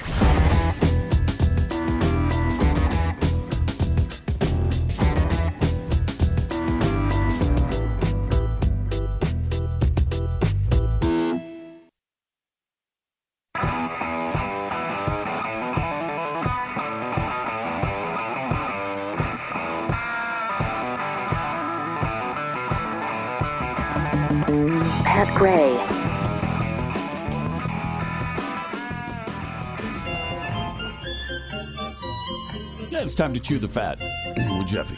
Well, first, uh, let me say uh, congratulations to France, World Cup uh, victorious over Croatia too. It was a fun game to watch. Uh, I, I'm sure you caught uh, at least the last None of it. I half caught of the, the last second half. None of it. But uh, I believe I was washing my hair. you know what? I said I was washing my hair. That only takes not very long. 90 plus minutes for me. I had to clean the lint screen in my dryer. Really? Mm-hmm. It takes that long? Yeah, it takes a while. Was it pretty bad? A lot of lint. Yeah, That's a fire If hazard. you don't do it Yeah. often, you got Right. to keep up on that. Right. If you don't, If you don't, I don't know what happens. take, but well, something no, very, very bad. Bad could happen. Fire could Yes, happen. yes. dangerous for the house and the family. Mm-hmm. So, however long it takes, that's how long it takes. That's exactly right. And it Yeah. took 94 minutes yesterday. So, It was actually a fun game to watch. of course, it was. We all know this soccer sucks, and there's no, No, such no, thing as a not. great soccer game. I, I disagree wholeheartedly. I'm a little nervous though because uh, I'm afraid that uh, tomorrow when I get home I won't be able to get in the door because uh, today at 3 p.m. Eastern, uh, 2 p.m. Central Hour Time uh, is uh, Prime Day starts. Uh, Amazon Prime Day starts, and I'm afraid that my wife is going to uh, bombard my house with uh, Prime boxes in front of in front of the front door. So have your wife don't let your wives know that it is Prime Day starting today because there's going to be all kinds of deals and uh, Mm. a little nervous. Yeah. Enough of those boxes show up in front of my house as it Gosh, is. It's unbelievable. I mean, no wonder all the department stores are going out of business. I know. Nobody goes to them anymore. I know. Nobody goes to the mall anymore. I will. Uh, we bought, and I, the- you know, some of the last, some of the last things I bought, I bought from Belks, I think, but I did it on their website, Mm-hmm. and then it came, and I wasn't real happy with it, so I took it back to the store Mm-hmm. instead of sending it back online because they, they will do that. Oh. But I, but I mean, that's, I mean, it's nice to have the brick and mortar store when you want to return it. Yeah, I suppose. But it did, it wouldn't have, you know, it wouldn't have made it any less. You know, put it back in the box. Yeah. Call it, drop it off again. But it is no wonder they're closing. It's Yeah. pretty. I mean, it's it's becoming so. They've I mean, decimated why? the actual retail store. They've Yeah. decimated them. Yeah. The only thing that might help, I think, is this new ruling from With the, the Supreme taxes? Court, the tax. Yeah. Maybe that helps. I, I don't know. I don't know. We, well, we'll see how much it really really affects it. Right. Yeah. I mean, if it starts hitting your pocketbook hard, it will. Yeah. I mean, and maybe hopefully some of the brick and mortars, if you're a brick and mortar store, you use that to your advantage, mm-hmm. and you know at least do a little advertising for it to support. Hey, come to my store. Right. Hey, I'm over here. Yeah. You know, get the uh, the guy dressed up as the Statue of Liberty out front That always for drives the me tax store. Oh man, I'd pull right in. Hey, did you see that? There's a guy in a pull right Statue of in. Liberty costume. I pull I'm right going. in. You can't. I mean, it's, I, my kids are, are going to Kidding get me? whiplash Mm-hmm. for me just turning so fast. With hey, there's a guy. Or if they have that windsock, I'm Yes. all over I that. love if there's a windsock blowing, Yeah. I I'm going. those. I was It attacked by one recently. yeah. Whether Were I'm, you really? Yeah, yeah. It was down, hung down real low. It's Oh, they'll of- kill you dead if you're not I- careful. It was. It had you an do have attitude. to be careful. There's Yeah, you there's gotta be usually a, a, a space, you know, some sort of fencing around the outside. No. Wow. Yeah, you it need was. to be uh, careful. It was traumatic, and I will never shop in a cell phone store again. Thankfully, because I don't like them there. I mean, even though it's Prime Day and uh, you know companies, we're talking about brick and mortar closing. They just reported that the U.S. retail sales uh, rose in June. Household boosted, automobiles, other goods, all selling, all selling strong, rising up strong. So we'll see how the tariffs affect that in the next few months. yeah. because I know that they were talking about uh, without automobiles and uh, some of the automobiles and without automobiles, gasoline, and building materials. Wait a minute, this is almost everything. Mm-hmm. Excluding automobiles, gasoline, building materials, and food services. Okay, what's left? Retail sales were unchanged last month, so it really didn't. Without without automobiles, gasoline, building materials, and food, with all, with, without almost everything else, everything stayed flat. So Wow. it's not really growing, mm-hmm. right? I mean, so those tariffs on all those other, that all they want you to exclude is everything that the tariffs are on. Yeah. So good luck.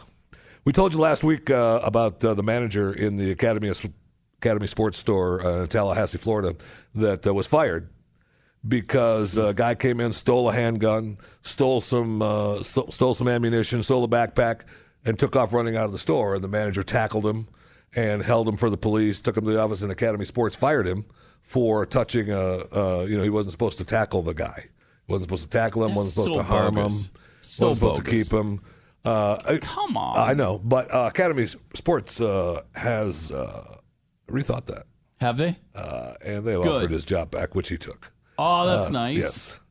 Uh, yes. So common sense prevailed. Yes, following all the media reports, uh, Academy Wow. Sports uh, offered Mr. Crouch his old job back. Oh, isn't that interesting? So they're getting a little negative feedback. Hey, you, ain't lying.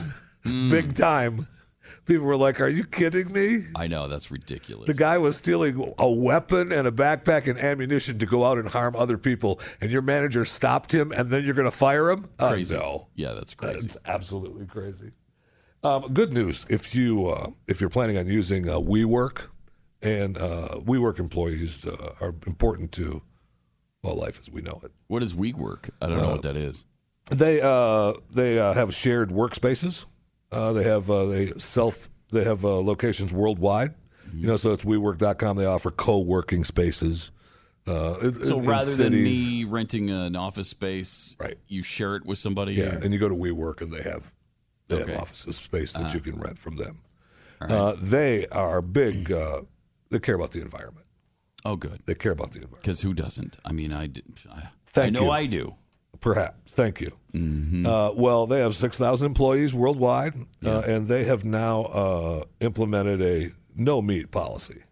A no meat? Uh, that's correct. Uh, employees, if you want a burger while on business, uh, the money is coming out of your own pockets. Uh, we're not going to pay for Uh, we're going to ban employees from expensing meals that contain red meat, pork, or poultry. Uh, the company won't provide meat for events at its 400 locations either, part of an effort to reduce its environmental footprint. New research, Pat, and I don't know if you've maybe you haven't seen this research, uh, indicates that avoiding meat is one of the biggest things an individual can do to reduce their personal environmental impact. I don't know if you, you saw that. Uh, even more than switching to a hybrid car. Mm-hmm. WeWork co-founder uh, Miguel McKelvey um, sent an email out to staffers. The no meat policy will take uh, effect uh, self all the self-serve food kiosks at the WeWork locations. Uh, no meat at all.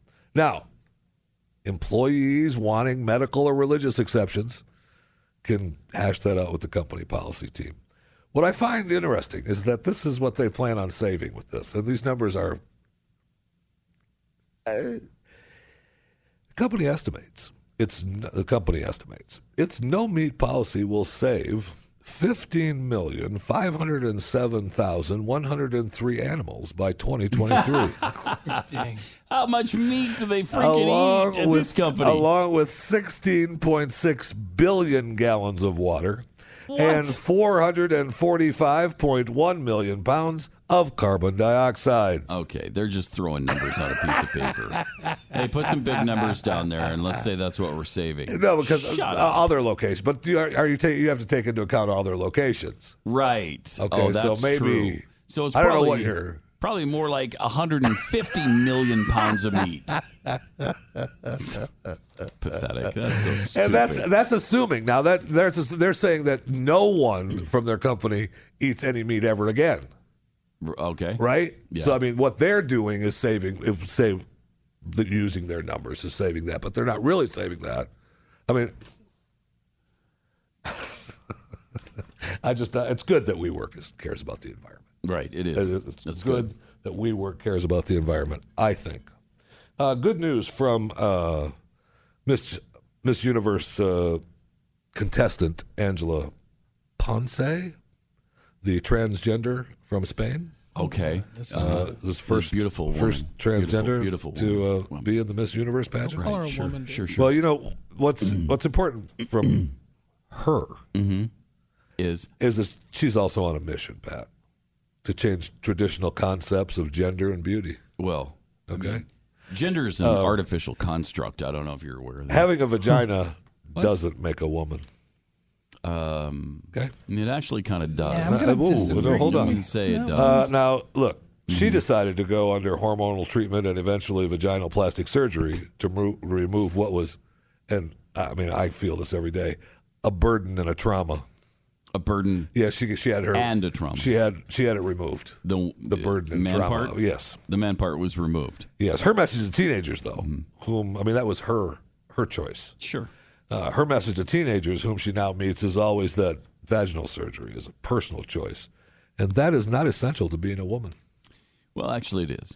Um, There are women. There are women with a penis. No, there and men with a vagina, Pat. That is not because the only key No, part of being a woman is is to be is and, be feel and feel. like a woman. No, that's, you, Shania. that's completely Women untrue. own their bodies, and many of them have had plastic surgery. So, how is reshaping your nose or cheekbones to make you feel better any different than getting a vagina or breast enlargements? Now, because your nose isn't your uh, genital part, and uh, so, but if you go through the surgery, Mhm. you went through all that, nah, you're a woman. no, Well, yeah, she, I mean, she is. Well, yes, if you Yeah, she went through- I mean, you, I'm going to give you that. Yes. if you Uh, actually made too. the change, That's what I'm saying. I'll give you that. Yes. Okay.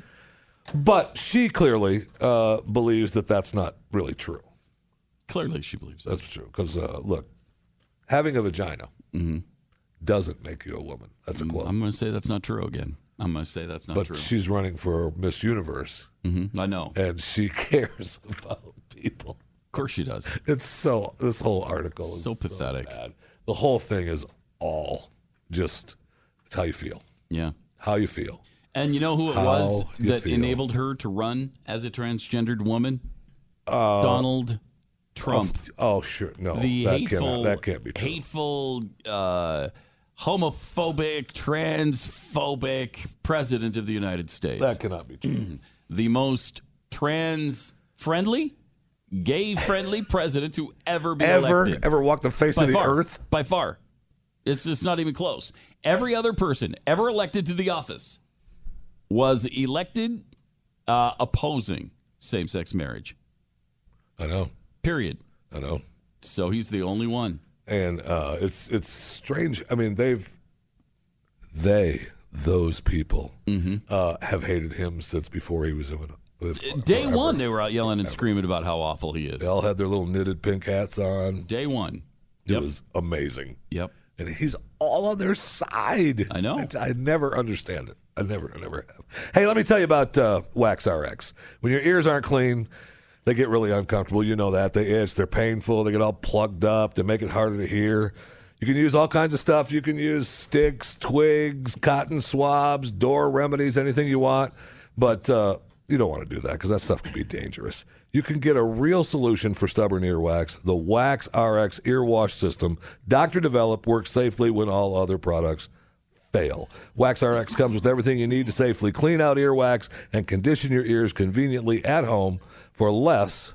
You heard me. Mm-hmm. Less than the cost of a doctor's visit. Go to usewaxrx.com, order your reusable ear wash system today, and use offer code RADIO mm-hmm. to have it shipped for free right to your door. Doctor developed Wax RX system uses special wax softening drops to break down earwax inside the ear, specially engineered pump fitted with a unique tip to gently deliver the perfect amount of cleansing pressure to flush that wax away. And finally, the pH condition formula rinses and soothes your ears, making for the ultimate, most complete earwax removal system available. I know you don't want to talk about it, but look, it's a problem this is the way to solve it. Use waxrx.com. USE, waxrx.com. Don't forget to use that offer code radio so they deliver it free, free, right to your front door. Use waxrx.com.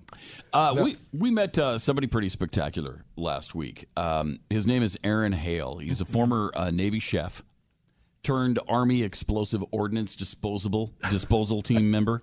I mean, in 2011, he decided, you know what, this is too cushy for me. I'm I'm a chef for the admiral, and, uh, And nobody wants that. And no, nobody who wants that. Who wants a nice job like that where you're sailing all over the world, you're seeing really cool exotic locations in Europe and Asia and elsewhere. Dumb. He didn't want to do it anymore. He wanted to I do know. something amazing that was really a lot more significant to him. And so he talked to some EOD personnel and they convinced him EOD is the way to go. And so he started disposing of improvised explosive devices. Well, as he was in the process of disarming one, one that was right next to him blew up in his face. And he lost his eyesight completely. He's 100% blind. He lost most of his hearing. He overcame countless obstacles and uh, finally returned to his love of cooking as kind of therapy because, you know, he couldn't see, he couldn't hear. So he started to cook. And with the help of his love, Michaela, who is now his wife, they created Extraordinary Delights, EOD Fudge for short. Now, we did you get a chance to eat some of this Pat, I week? hollered at them out here in this hallway to remove it from this building because you? I couldn't stop eating. It is delicious. It is delicious. It is man. so good, and you can choose from a ton of different, uh, incredible chocolates like mint Alps, strawberry white, and the decadent triple threat fudge. It's so Oh, good, so good. They have a variety of caramel apples, brownies, and all kinds of confections that will make your incredible gifts seem Uh, well, all- all these other things like if you if you give flowers, that'll seem mundane. You don't want to do that anymore. When you use the offer code Blaze at checkout, the only thing sweeter than your gift will be the special discount you receive. Offer code Blaze to get 10% off your order. So the next time you're thinking about what to give, if you're a business looking for gifts to give a client or just want to send someone special, something special, go beyond the old flowers and overpriced berries and all of that kind of stuff. Go to eodfudge.com, see how special gift giving can be. It's eodfudge.com, offer code BLAZE. Pat Gray Unleashed on the Blaze Radio Network.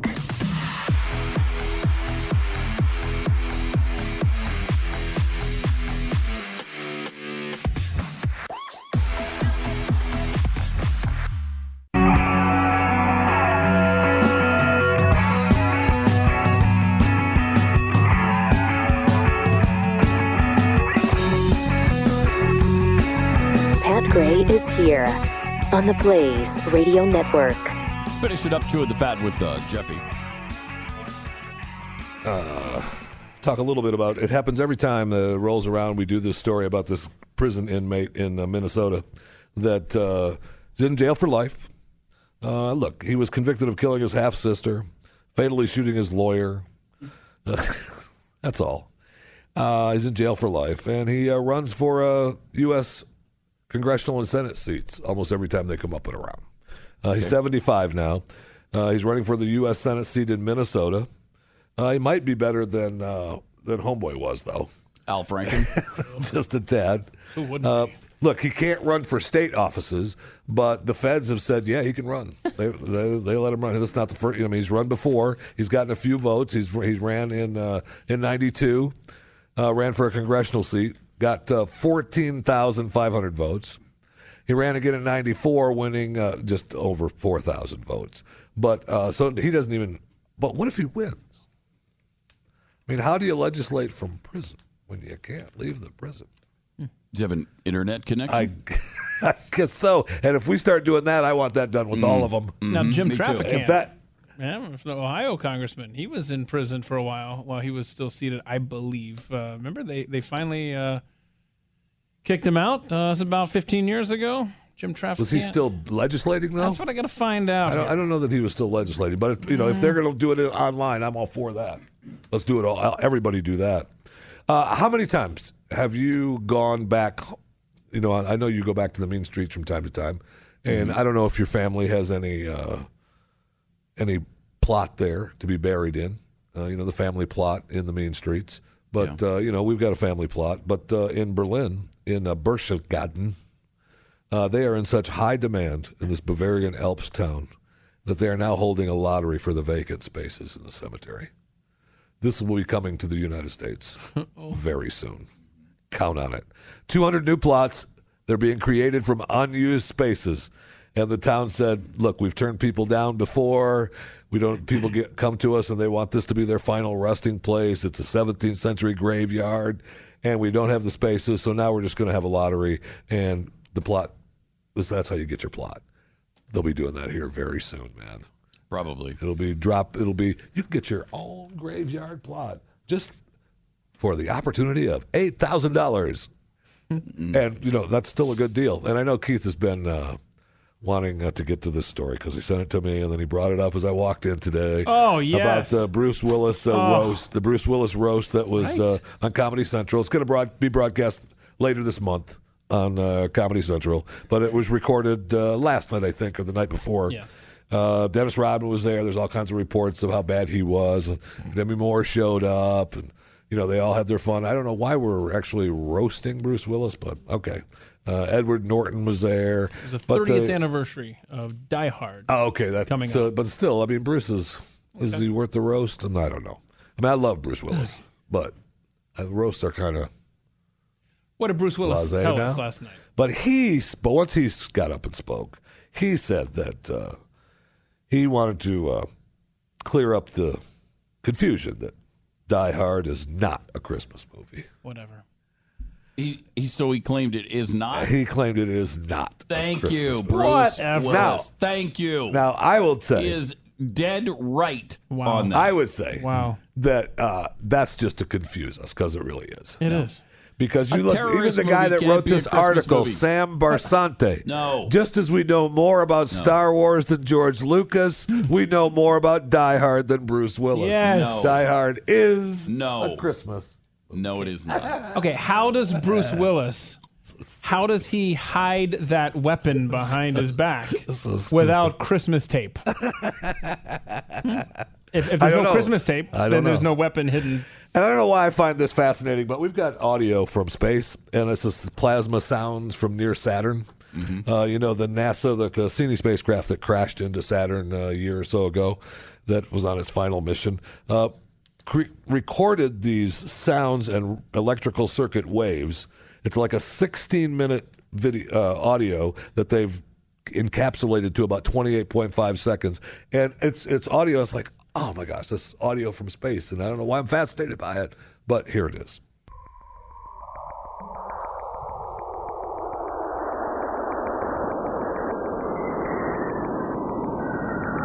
Wow.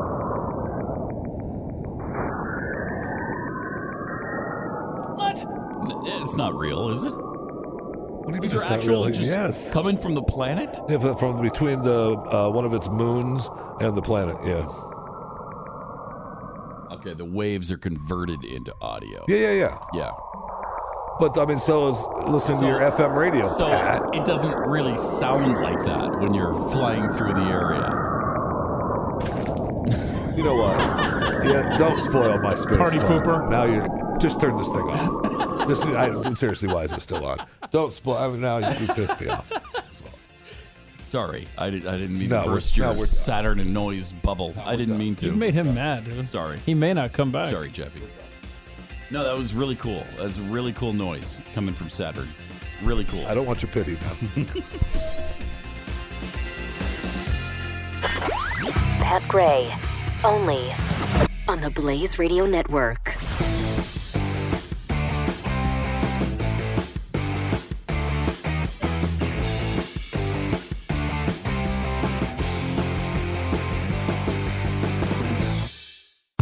Hi, it's Pat, and I want to tell you about another podcast that I think you're going to love.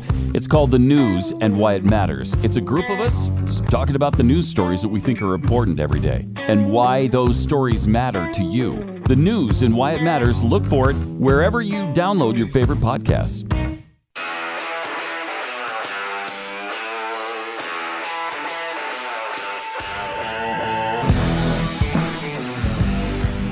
Pat Gray is here on the Blaze Radio Network.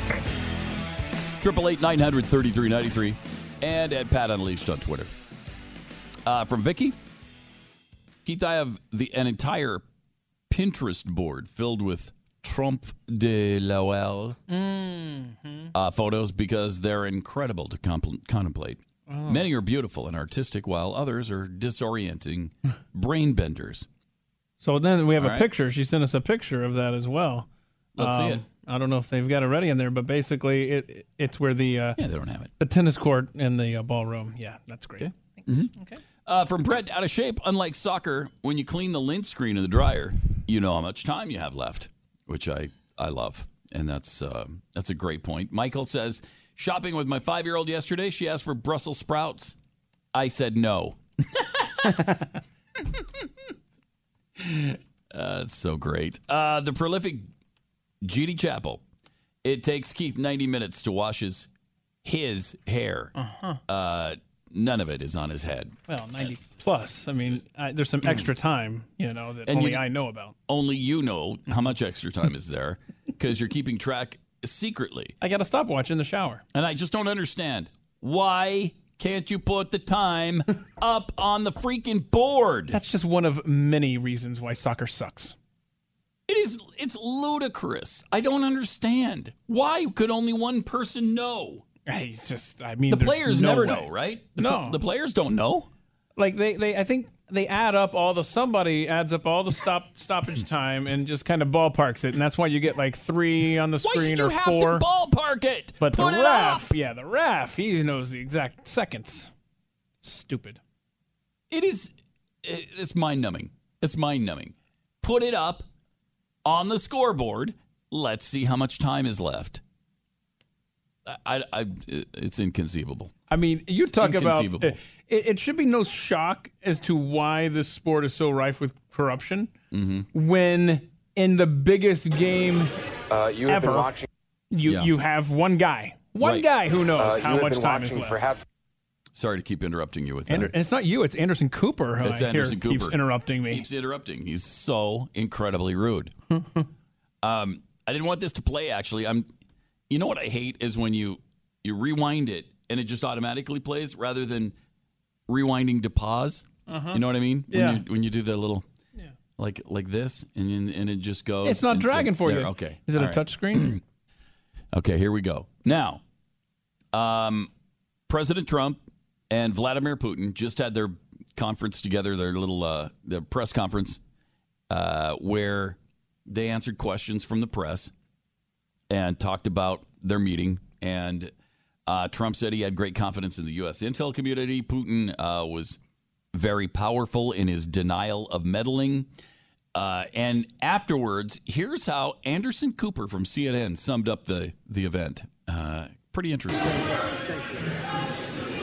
Uh, you have been watching perhaps one of the most disgraceful performances by an American president uh, at a summit in front of a Russian leader, uh, certainly that I've ever seen. Uh, an extraordinary Wait, what? Uh, press conference. Um, I'm back with CNN Global Huh. Affairs analyst Susan Glasser, CNN senior political analyst David Gergen, CNN chief international anchor Christiane Amanpour. Christian, the president, uh, given I I mean, that's pretty extraordinary too. Is for Anderson Cooper, a journalist, to uh, pronounce it one of the most disgraceful performances he's ever seen from an American president. This is probably in relation what to the. Um, to I the- don't know what he's referring to. I think this What did he might have to so do bad? with the uh, question about uh, uh, like, do you believe uh, U.S. intelligence uh, or do you believe Trump over U.S. intelligence on on the meddling in 2016? Since since how we just indicted Mm-hmm. 12 Russians, right?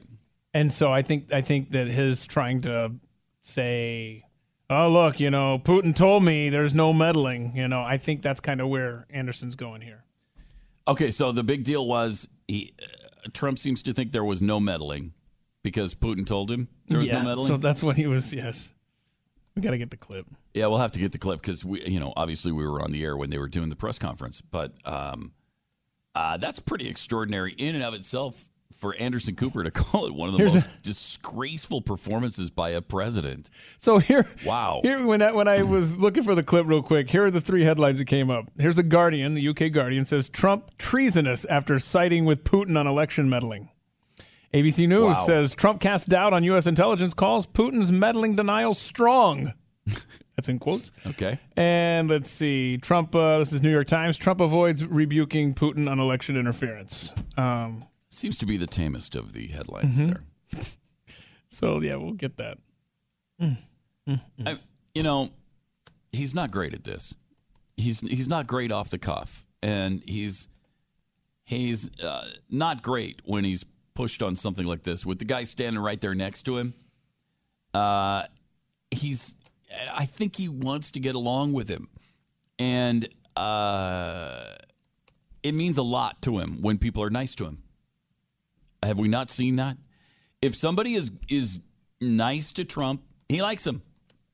A good example of that is Kim Jong Un. When Kim Jong Un started acting respectfully, uh, Trump was saying good things about him. Before that, he was deriding him as Rocket Man and calling him crazy and all of those things. But when the tone changed, so did Trump. That's what he does. And when the tone is good from Putin, the, tone back to him is going to be good. If the tone is bad from Putin, it's going to be bad coming back to him. You know, Putin was back there flattering him. Oh, you got to believe. you you've got to believe. Uh, so for Anderson Cooper to go out on that kind of limb and say it was one of the most disgraceful performances, though, that's pretty amazing. He stays pretty level-headed. Yeah, he Anderson does. Cooper. So Yeah, he's got to find this. he's not, you know, the outrageous uh, CNN host that some are, or MSNBC host that you might expect. But apparently, he shocked people at the Putin presser um, by questioning whether Russia meddled in the 2016 election. And so, you know, maybe it is that that that uh, Cooper was talking about. I don't know. And who are you going to believe? Uh, he said just now, President Putin denied having anything to do with the election interference in 2016. Every U.S. intelligence agency has con- concluded that Russia did. Who do you believe? My second question is Would you now, with the whole world watching, tell President Putin, would you denounce what happened in 2016 and would you warn him to never do it again? Uh, not only was Trump's answer completely opposite of confrontational, but he immediately went after the FBI and made his answer about the DNC server. He ranted a bit about the DNC server in front of Putin before saying, All I can do is ask the question. My people came to me. They said they think it's Russia. I have President Putin. He just said it's not Russia. I will say this I don't see any reason why it would be but I really would I really do want to see the server. he kept going on about the server and Hillary's emails, joking that in Russia they wouldn't be gone so easily. I have great confidence in my intelligence people, but I will tell you that President Putin was extremely strong and powerful in his denial today. Oh, jeez. Uh, okay, yeah, that's not that's not a great performance. Apparently, uh, it's not great. Christiane's telling me the treason summit is is what's trending on Twitter now. Wow. wow. It's good stuff. So so so 2018 uh, Hmm. continues its trajectory of awesome today. Yeah, it does. Yes, it does. So, um, essentially, I guess what happened then is President Trump took Vladimir's Putin, Vladimir Putin's word over U.S. intelligence, sided with them over the United States of America's intelligence agencies, and said, "Nah, I, I don't believe they they meddled." He he was real strong in his denial. well, what's he gonna do? Say yes? Yeah, we did. We we meddled. Um, sorry about that. We'll try not to do that anymore. Oh, busted! You got me. Yeah, you got me. Doggone it. Ah! I didn't think you'd catch us, but you did. So don't worry about it. We won't do that ever again. He's not going to do that. But again, that's this is not Donald Trump's specialty. Uh, Triple eight nine hundred thirty three ninety three.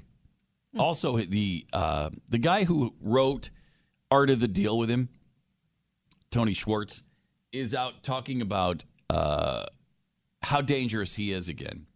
This guy has been out for a while, maybe a year, year and a half, and he'll tell everybody who who'll listen uh, how bad Donald Trump is. Here's what he had to say to Brian Stelter over the weekend. What you're saying is more extreme than the way he's usually characterized on TV. You're saying he's having a meltdown. Oh, right. He's never been characterized that way on TV before. what?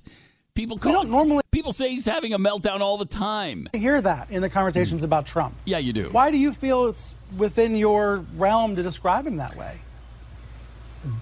because I spent an enormous amount of time with him Mm-hmm. uh, over a period of 18 months, Yeah. because I am a 25 year student of psychology, because I've Hmm. spent an enormous amount of time with psychiatrists who, over the last year who are trying to understand Trump, was one of the co authors of the book, The Dangerous Mm-hmm. Case of Donald Trump, and because I believe the Republic is at enormous risk that goes far beyond what most journalists are comfortable saying and what uh, the general public, therefore, it doesn't really fully understand. The danger we That face. this is more of an emergency than we are willing to say. Absolutely.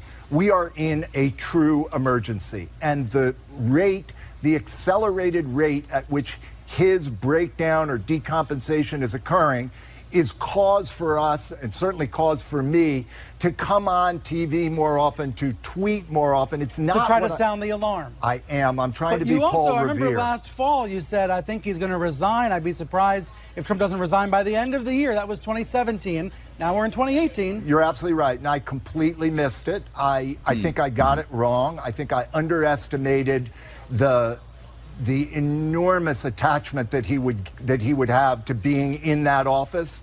Wow. Uh, all right. So again, that's the co-author of Art of the Deal. So everybody keeps turning to this guy because he co-wrote that book with Trump and now apparently hates him. So you're going to hear a lot more from this guy, especially on CNN, MSNBC. Triple eight nine hundred thirty three ninety three. Let me give you a scenario. You just got a threatening letter from some bank you don't recognize. They're foreclosing on your home because you made zero payments on your hundred thousand dollar equity loan. Uh, but the problem is you never took out the loan. Some identity thief did. And now you're stuck with the payments. Welcome to your worst nightmare. It's a true story. It's called home title fraud. And the FBI calls it one of the fastest growing crimes. And here's why home titles and mortgages are now stored online where thieves, foreign and domestic, hunt for them. I mean, it's super easy. Once a thief controls your title and your mortgage, he controls your home. They can borrow money using your equity and leave you in debt or even sell your home right out from under you. No bank, identity theft program, or insurance protects you. So do what I did and sign up for Home Title Lock. For pennies a day, Home Title Lock puts a barrier around your home's title and mortgage. The instant it detects any tampering, uh, they're on helping to shut it down. Find out if you're already a victim of title fraud. Get your $60 search free with a sign up at hometitlelock.com. That's hometitlelock.com. Pat Gray Unleashed returns after this on the Blaze Radio Network.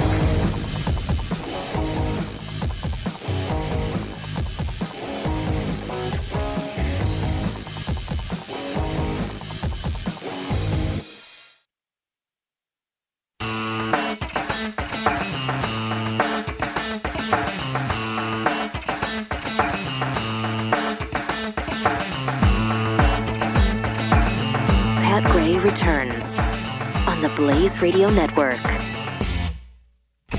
Uh, in light of the Love Fest press conference with President Trump and Vladimir Putin, thought it might be kind of fun to play what the New York Times recently ran a spoof of the of President Trump's love affair uh, with Vlad Putin. Um, here's a look at that. I know words. I have the best words. Do you have a relationship with Vladimir Putin? I do have a relationship with him. And I think uh, he's done a very brilliant and amazing job. He's put himself, really, as you know, a lot of people would say he's put himself at the forefront of the world as a leader.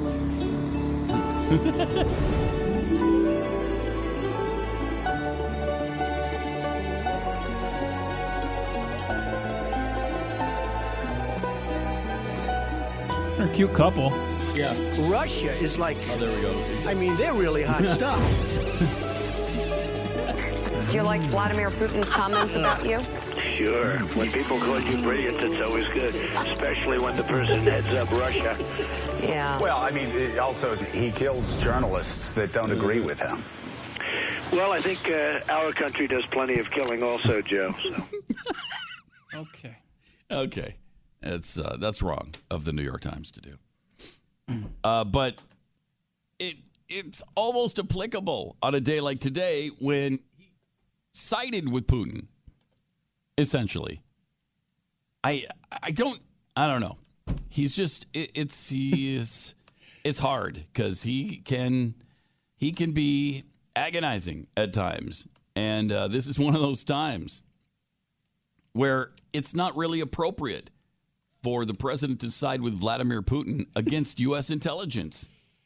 And that's just going to be a problem for him now. Um, this is, if you missed the uh, press conference as we did because we're on the air, here's uh, some of what happened there.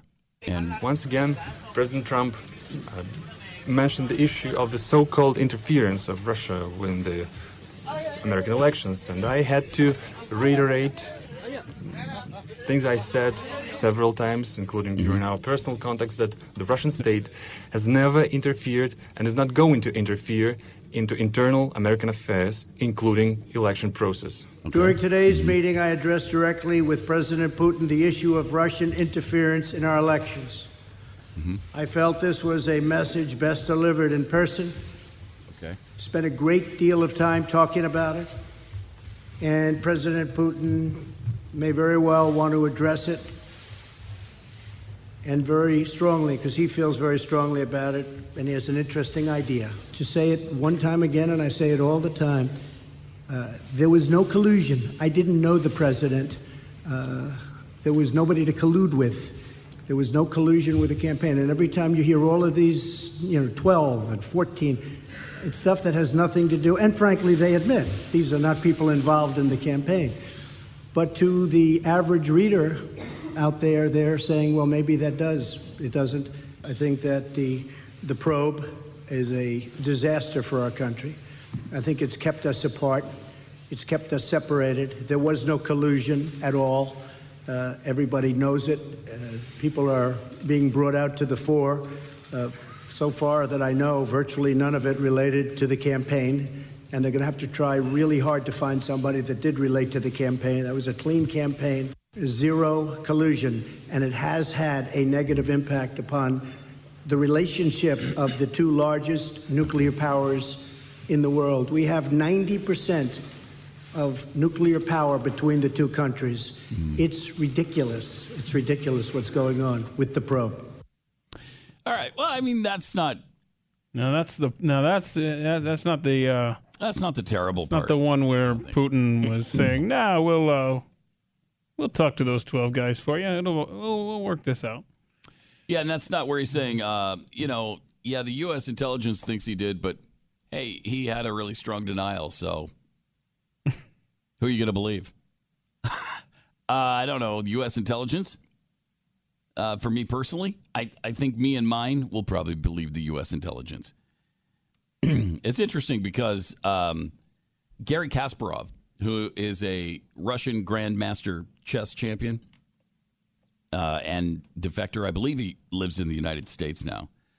Uh, he is really disgusted with what President Trump is doing with Putin right now because he believes you can't trust Putin. Of course, the guy's going to lie. He's a cold blooded KGB killer. And he's not going to be our friend. And you really can't, you know, treat him as such. He said, This is the darkest hour in the history of the American presidency.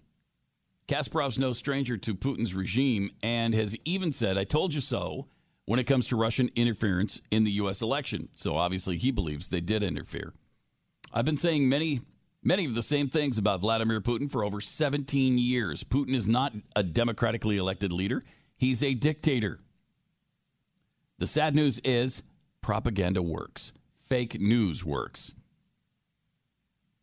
He has also spoken before on what it's like to fear being assassinated by Putin over his critical commentary.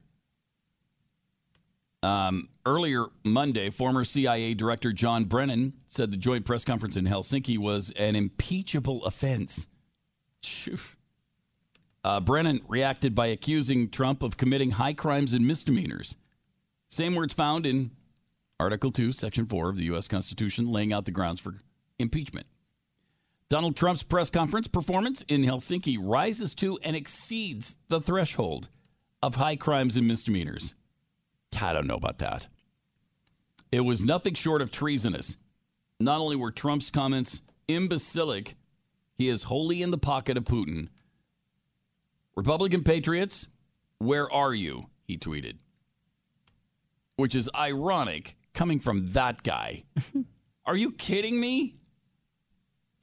These guys appeased Russia the entire time they were in office. They appeased Russia. They appeased Islamists. They appeased everybody who, uh, everybody who fights against the United States of America and, and apologized for everything we've ever done. And then he's got the giblets to call out Republican patriots. Please. Unbelievable. I don't know if there's a good guy in this, frankly. It's certainly not Putin. And today, it doesn't seem to be the president. I, I, I don't know. Where do you turn? Triple eight nine hundred thirty three ninety three. Uh, Lewis in Virginia. You're on the blaze. Hi. Hey guys, uh, two things for you real quick on the Putin thing. I don't understand why we never hear about anybody else meddling in our elections, like Iran, uh, Venezuela, Mexico, so on and so on. I mean, people just feel like we never do it, which is a bunch of crap. How many elections have we meddled in? Look at uh, the Shah of Iran. Look at uh, uh, Vietnam, so on and so on. We don't know about that until 30 years later.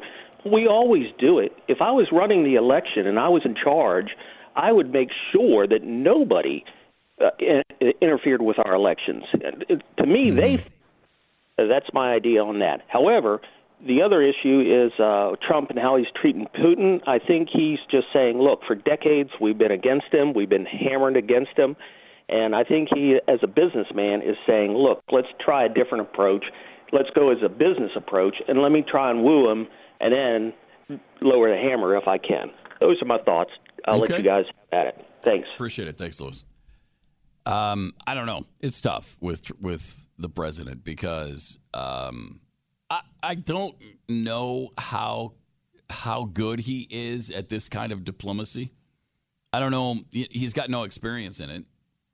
Uh, he's got no experience on a world stage like this. Yes, he's got he's got business experience. Certainly, he's been to Russia for for business ventures, but he doesn't have the experience to deal with a uh, cold-blooded KGB killer like Vladimir Putin. That's kind of out of his league. So I, I don't know if he's handling that deftly or not. It, it's today doesn't look like it. Sadly, it doesn't look like you it. You just hope that when actually when the rubber meets the road, you just hope some really wise advisors are making sure that maybe the Yep. PR game is lost, but uh, let's hope we don't actually agree to anything. Yeah. And this is going to be a couple tough days for him, I think. He's going to get a lot of flack from this. Triple eight nine hundred thirty three ninety three. More Pat Gray Unleashed coming up.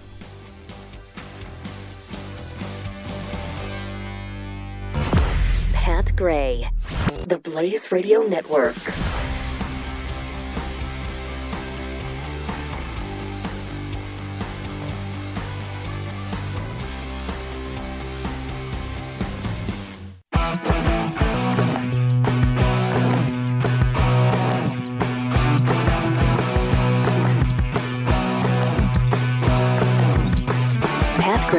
Here. I am. It's true.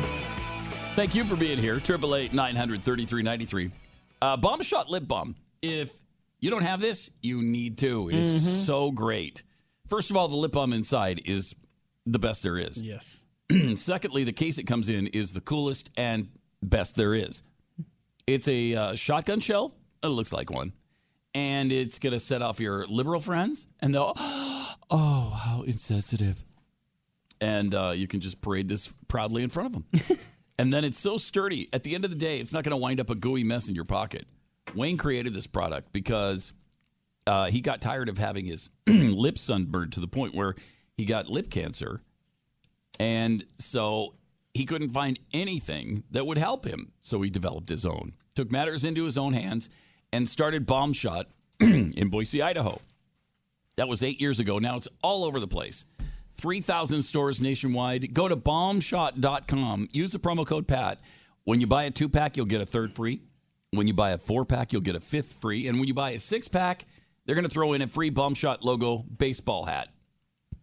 Buy six, get a free hat, plus you get free shipping. It's balmshot.com, promo code PAT, B A L M S H O T.com, balmshot.com. All right. So we were talking about uh, President Trump's press conference with Vladimir Putin today, and it, I mean, you could say it didn't go well. I think. I think it's kind of safe to say that uh, it could have been better. He uh, kind of sided with Vladimir Putin over U.S. intelligence. There are some that are actually calling it treason. please. It's not. It's not treason. But you tell me, is this okay, or are you offended uh, by what he said here? I think it's a disgrace that we can't get Hillary Clinton's 33,000 emails. I've been tweeting it out and calling it out on social media. Where is the server? I want to know where is the server and what is the server saying? My people came to me, Dan Coats came to me, and some others. They said they think it's Russia. Uh, I have uh, President Putin. Uh, he just said it's not Russia. I will say this I don't see any reason why it would be, but I really do want to see the server. But I have, I have confidence in both parties. I, I really believe that this will probably go on for a while, but I don't think it can go on without finding out what happened to the server. What happened to the servers of the Pakistani gentleman that worked on the DNC? Where are those servers? They're missing. Where are they? What happened to Hillary Clinton's emails? 33,000 emails gone, just gone. I will tell you that President Oh, Putin man. was extremely strong and powerful in Okay. his denial today. And what he did is an incredible offer. He Hmm. offered to have the people working on the case come and work with their investigators with respect to the 12 people. I think that's an incredible offer. А если это так, то э, окончательный вывод в споре подобного рода может... Okay, and then then it goes into Russian, which is a little more difficult. I mean, on the fly, we're going to need about Right. five minutes to Yeah. translate it personally. So, I don't know. Is that does that rise to the occasion of the most disgraceful performance you've ever seen by the president? That's what Ander, Ander, Anderson Cooper uh, summed it up as. It it's not great. I'll say that. Uh, it's not a great moment for the president. Um, to just turn this around and start going back on on the Hillary Clinton emails, I, I don't know that that was a good tactic. I, I do though. I, I like Brent out of shape's tweet uh, at Pat Unleashed. I was just about to counter Anderson Cooper's claim about this being the most disgraceful performance by a U.S. president with Hillary's stupid reset button gimmick. Then I remembered she's never been president. it's funny. Yeah. Thank God. Oh man, triple eight nine hundred thirty three ninety three. Also, uh, this is kind of weird. There's been uh, somewhat of a conspiratorial theory surrounding why the DNC refuses to turn over the server that the president keeps talking about, that was supposedly hacked by the Russians, and um, they won't turn it over to the FBI. Why not? What is what's the deal with the DNC server? Well, they asked uh, DNC chairman Tom Perez about it, and here's what he said. Or I want to ask you, though, specifically about what we're learning in the indictment about how they did their hacking and the dissemination of these stolen documents and data. President Trump suggests there was, you know, some nefarious reason the DNC didn't turn over its computer servers after the hacking was discovered. And in fact, in January of 2017, the FBI said the DNC had rebuffed its request to examine computer servers. Have you since then given the FBI or that- special counsel investigators access? Uh, This, uh, this today's tweet is rehashing old gruel, more conspiracy theories. The fact of the matter is that we cooperated fully with the FBI, and when then Director Comey went to Congress, he himself said that what he should have done differently was, I think his term was, cast a flare up to the DNC even earlier about what was going on. Uh, the DNC cooperated throughout, and, and again, today's tweet is another effort to distract from the matter at hand. And the matter at hand is that the Russians. Uh, they not only hacked the DNC, they hacked the DCCC. They they attempted to infiltrate secretaries of state and boards of elections. They were successful in one state, getting, as you correctly point out, uh, roughly half a million uh, individual names and, and personal information. And, and they did this so that they could attempt to swing our elections. That is an act of war. And if if we had a Democrat in the White House right now, But I we guess I'm would have asking, a Tom, we would have a cabinet DNC that's dealing with this. Forgive me, I didn't mean to step on you, but I'm sure in time. No. Has the DNC done everything in its power to make sure this doesn't happen again and to get to the absolute bottom of what happened? Has have you turned over the DNC servers? Uh, we have cooperated from day one, and we continue to cooperate. Did you and, turn over uh, the and- server? And, again, uh, all you need to do is read the testimony of uh, then Director Comey when he was in front of Congress. This Alls is again you need to another uh, red herring, and Okay. we continue you, again Tom. through our hiring, through our Mhm. cyber practices to do everything in our power to prevent it from happening again. I like that. Alls you need to do is that's alls I need to do. I mean, that's look. You're not a Politico, so you on. don't talk DC. Th- that's right. You're right. So you don't know? I apologize. I don't know. I I don't know good Queen's English when it comes to uh, you know the DNC, the chairman of the Democratic Party. Alls you need to know. All you need to know is I love it. that stuff. Uh huh. Okay. So uh, he didn't turn over. Clearly, they have not turned over the server, um, and that's what President Trump was talking about. They won't turn over the server, and they won't say why they won't turn over the server. Hmm. And he just changes the subject anytime the server comes up. I mean, all you need to know. All you need to know Tom Perez says is we're there's- good here. There's no problem here. Mm-hmm. That's all you need to know. So um, we're set then, I guess. Mm-hmm. Triple eight nine hundred thirty three ninety three. A uh, British transit company is pulling Franklin Graham crusade ads from its buses because they got some complaints related to the Christian evangelist's opposition to the LGBTQIA plus lifestyle. Infinity. You forgot the infinity. Infinity symbol. Logo. Mm-hmm. Yes. Blackpool Transport said the ads for Graham's Crusade of Hope in September are coming down due to customer feedback and reactions on social media, which have resulted in heightened tension.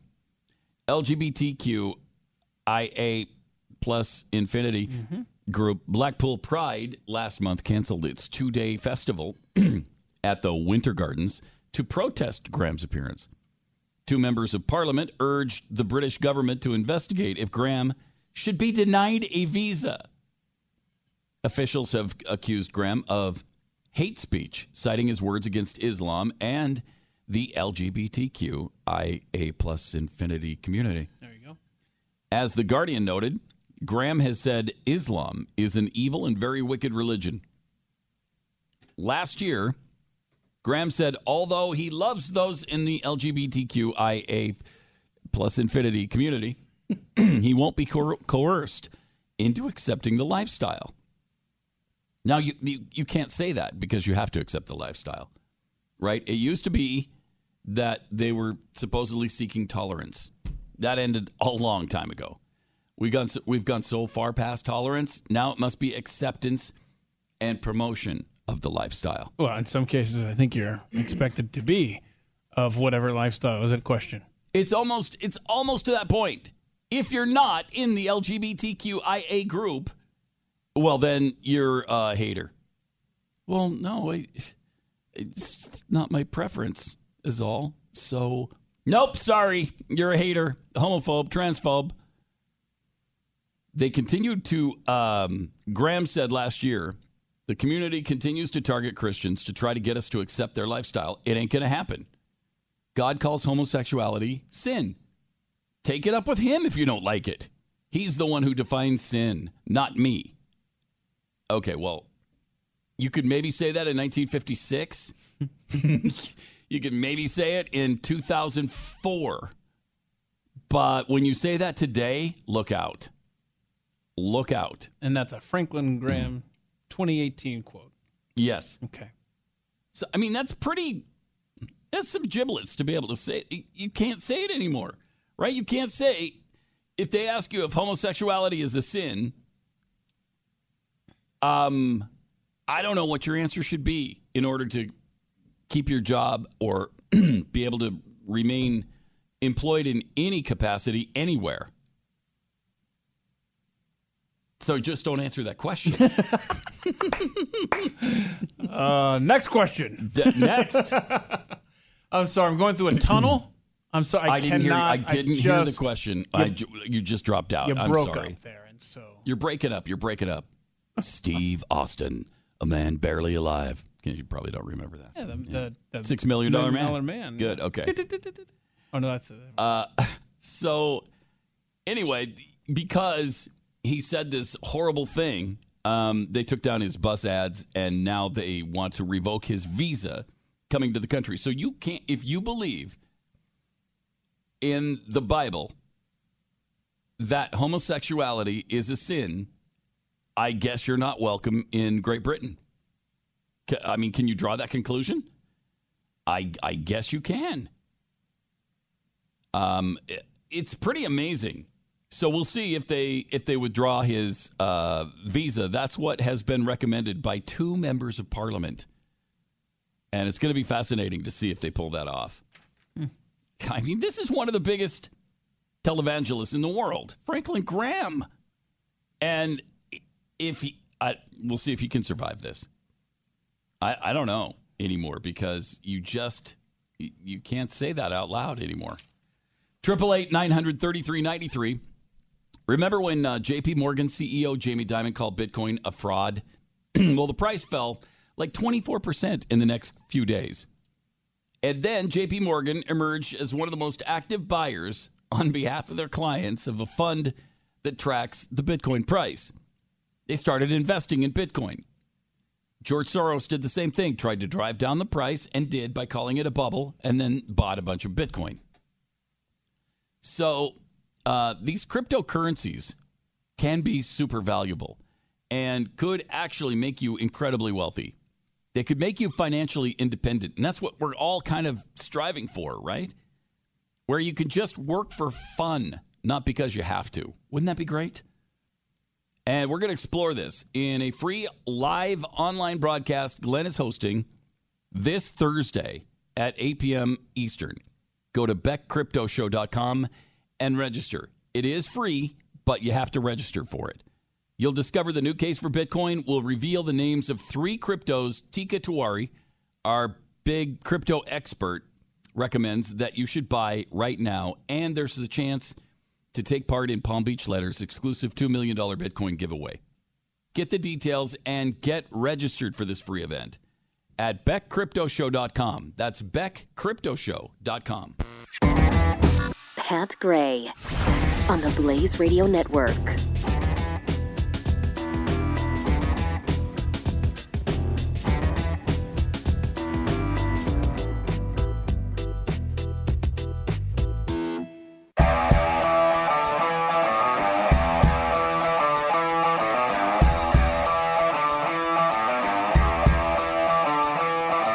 Pat Gray returns on the Blaze Radio Network.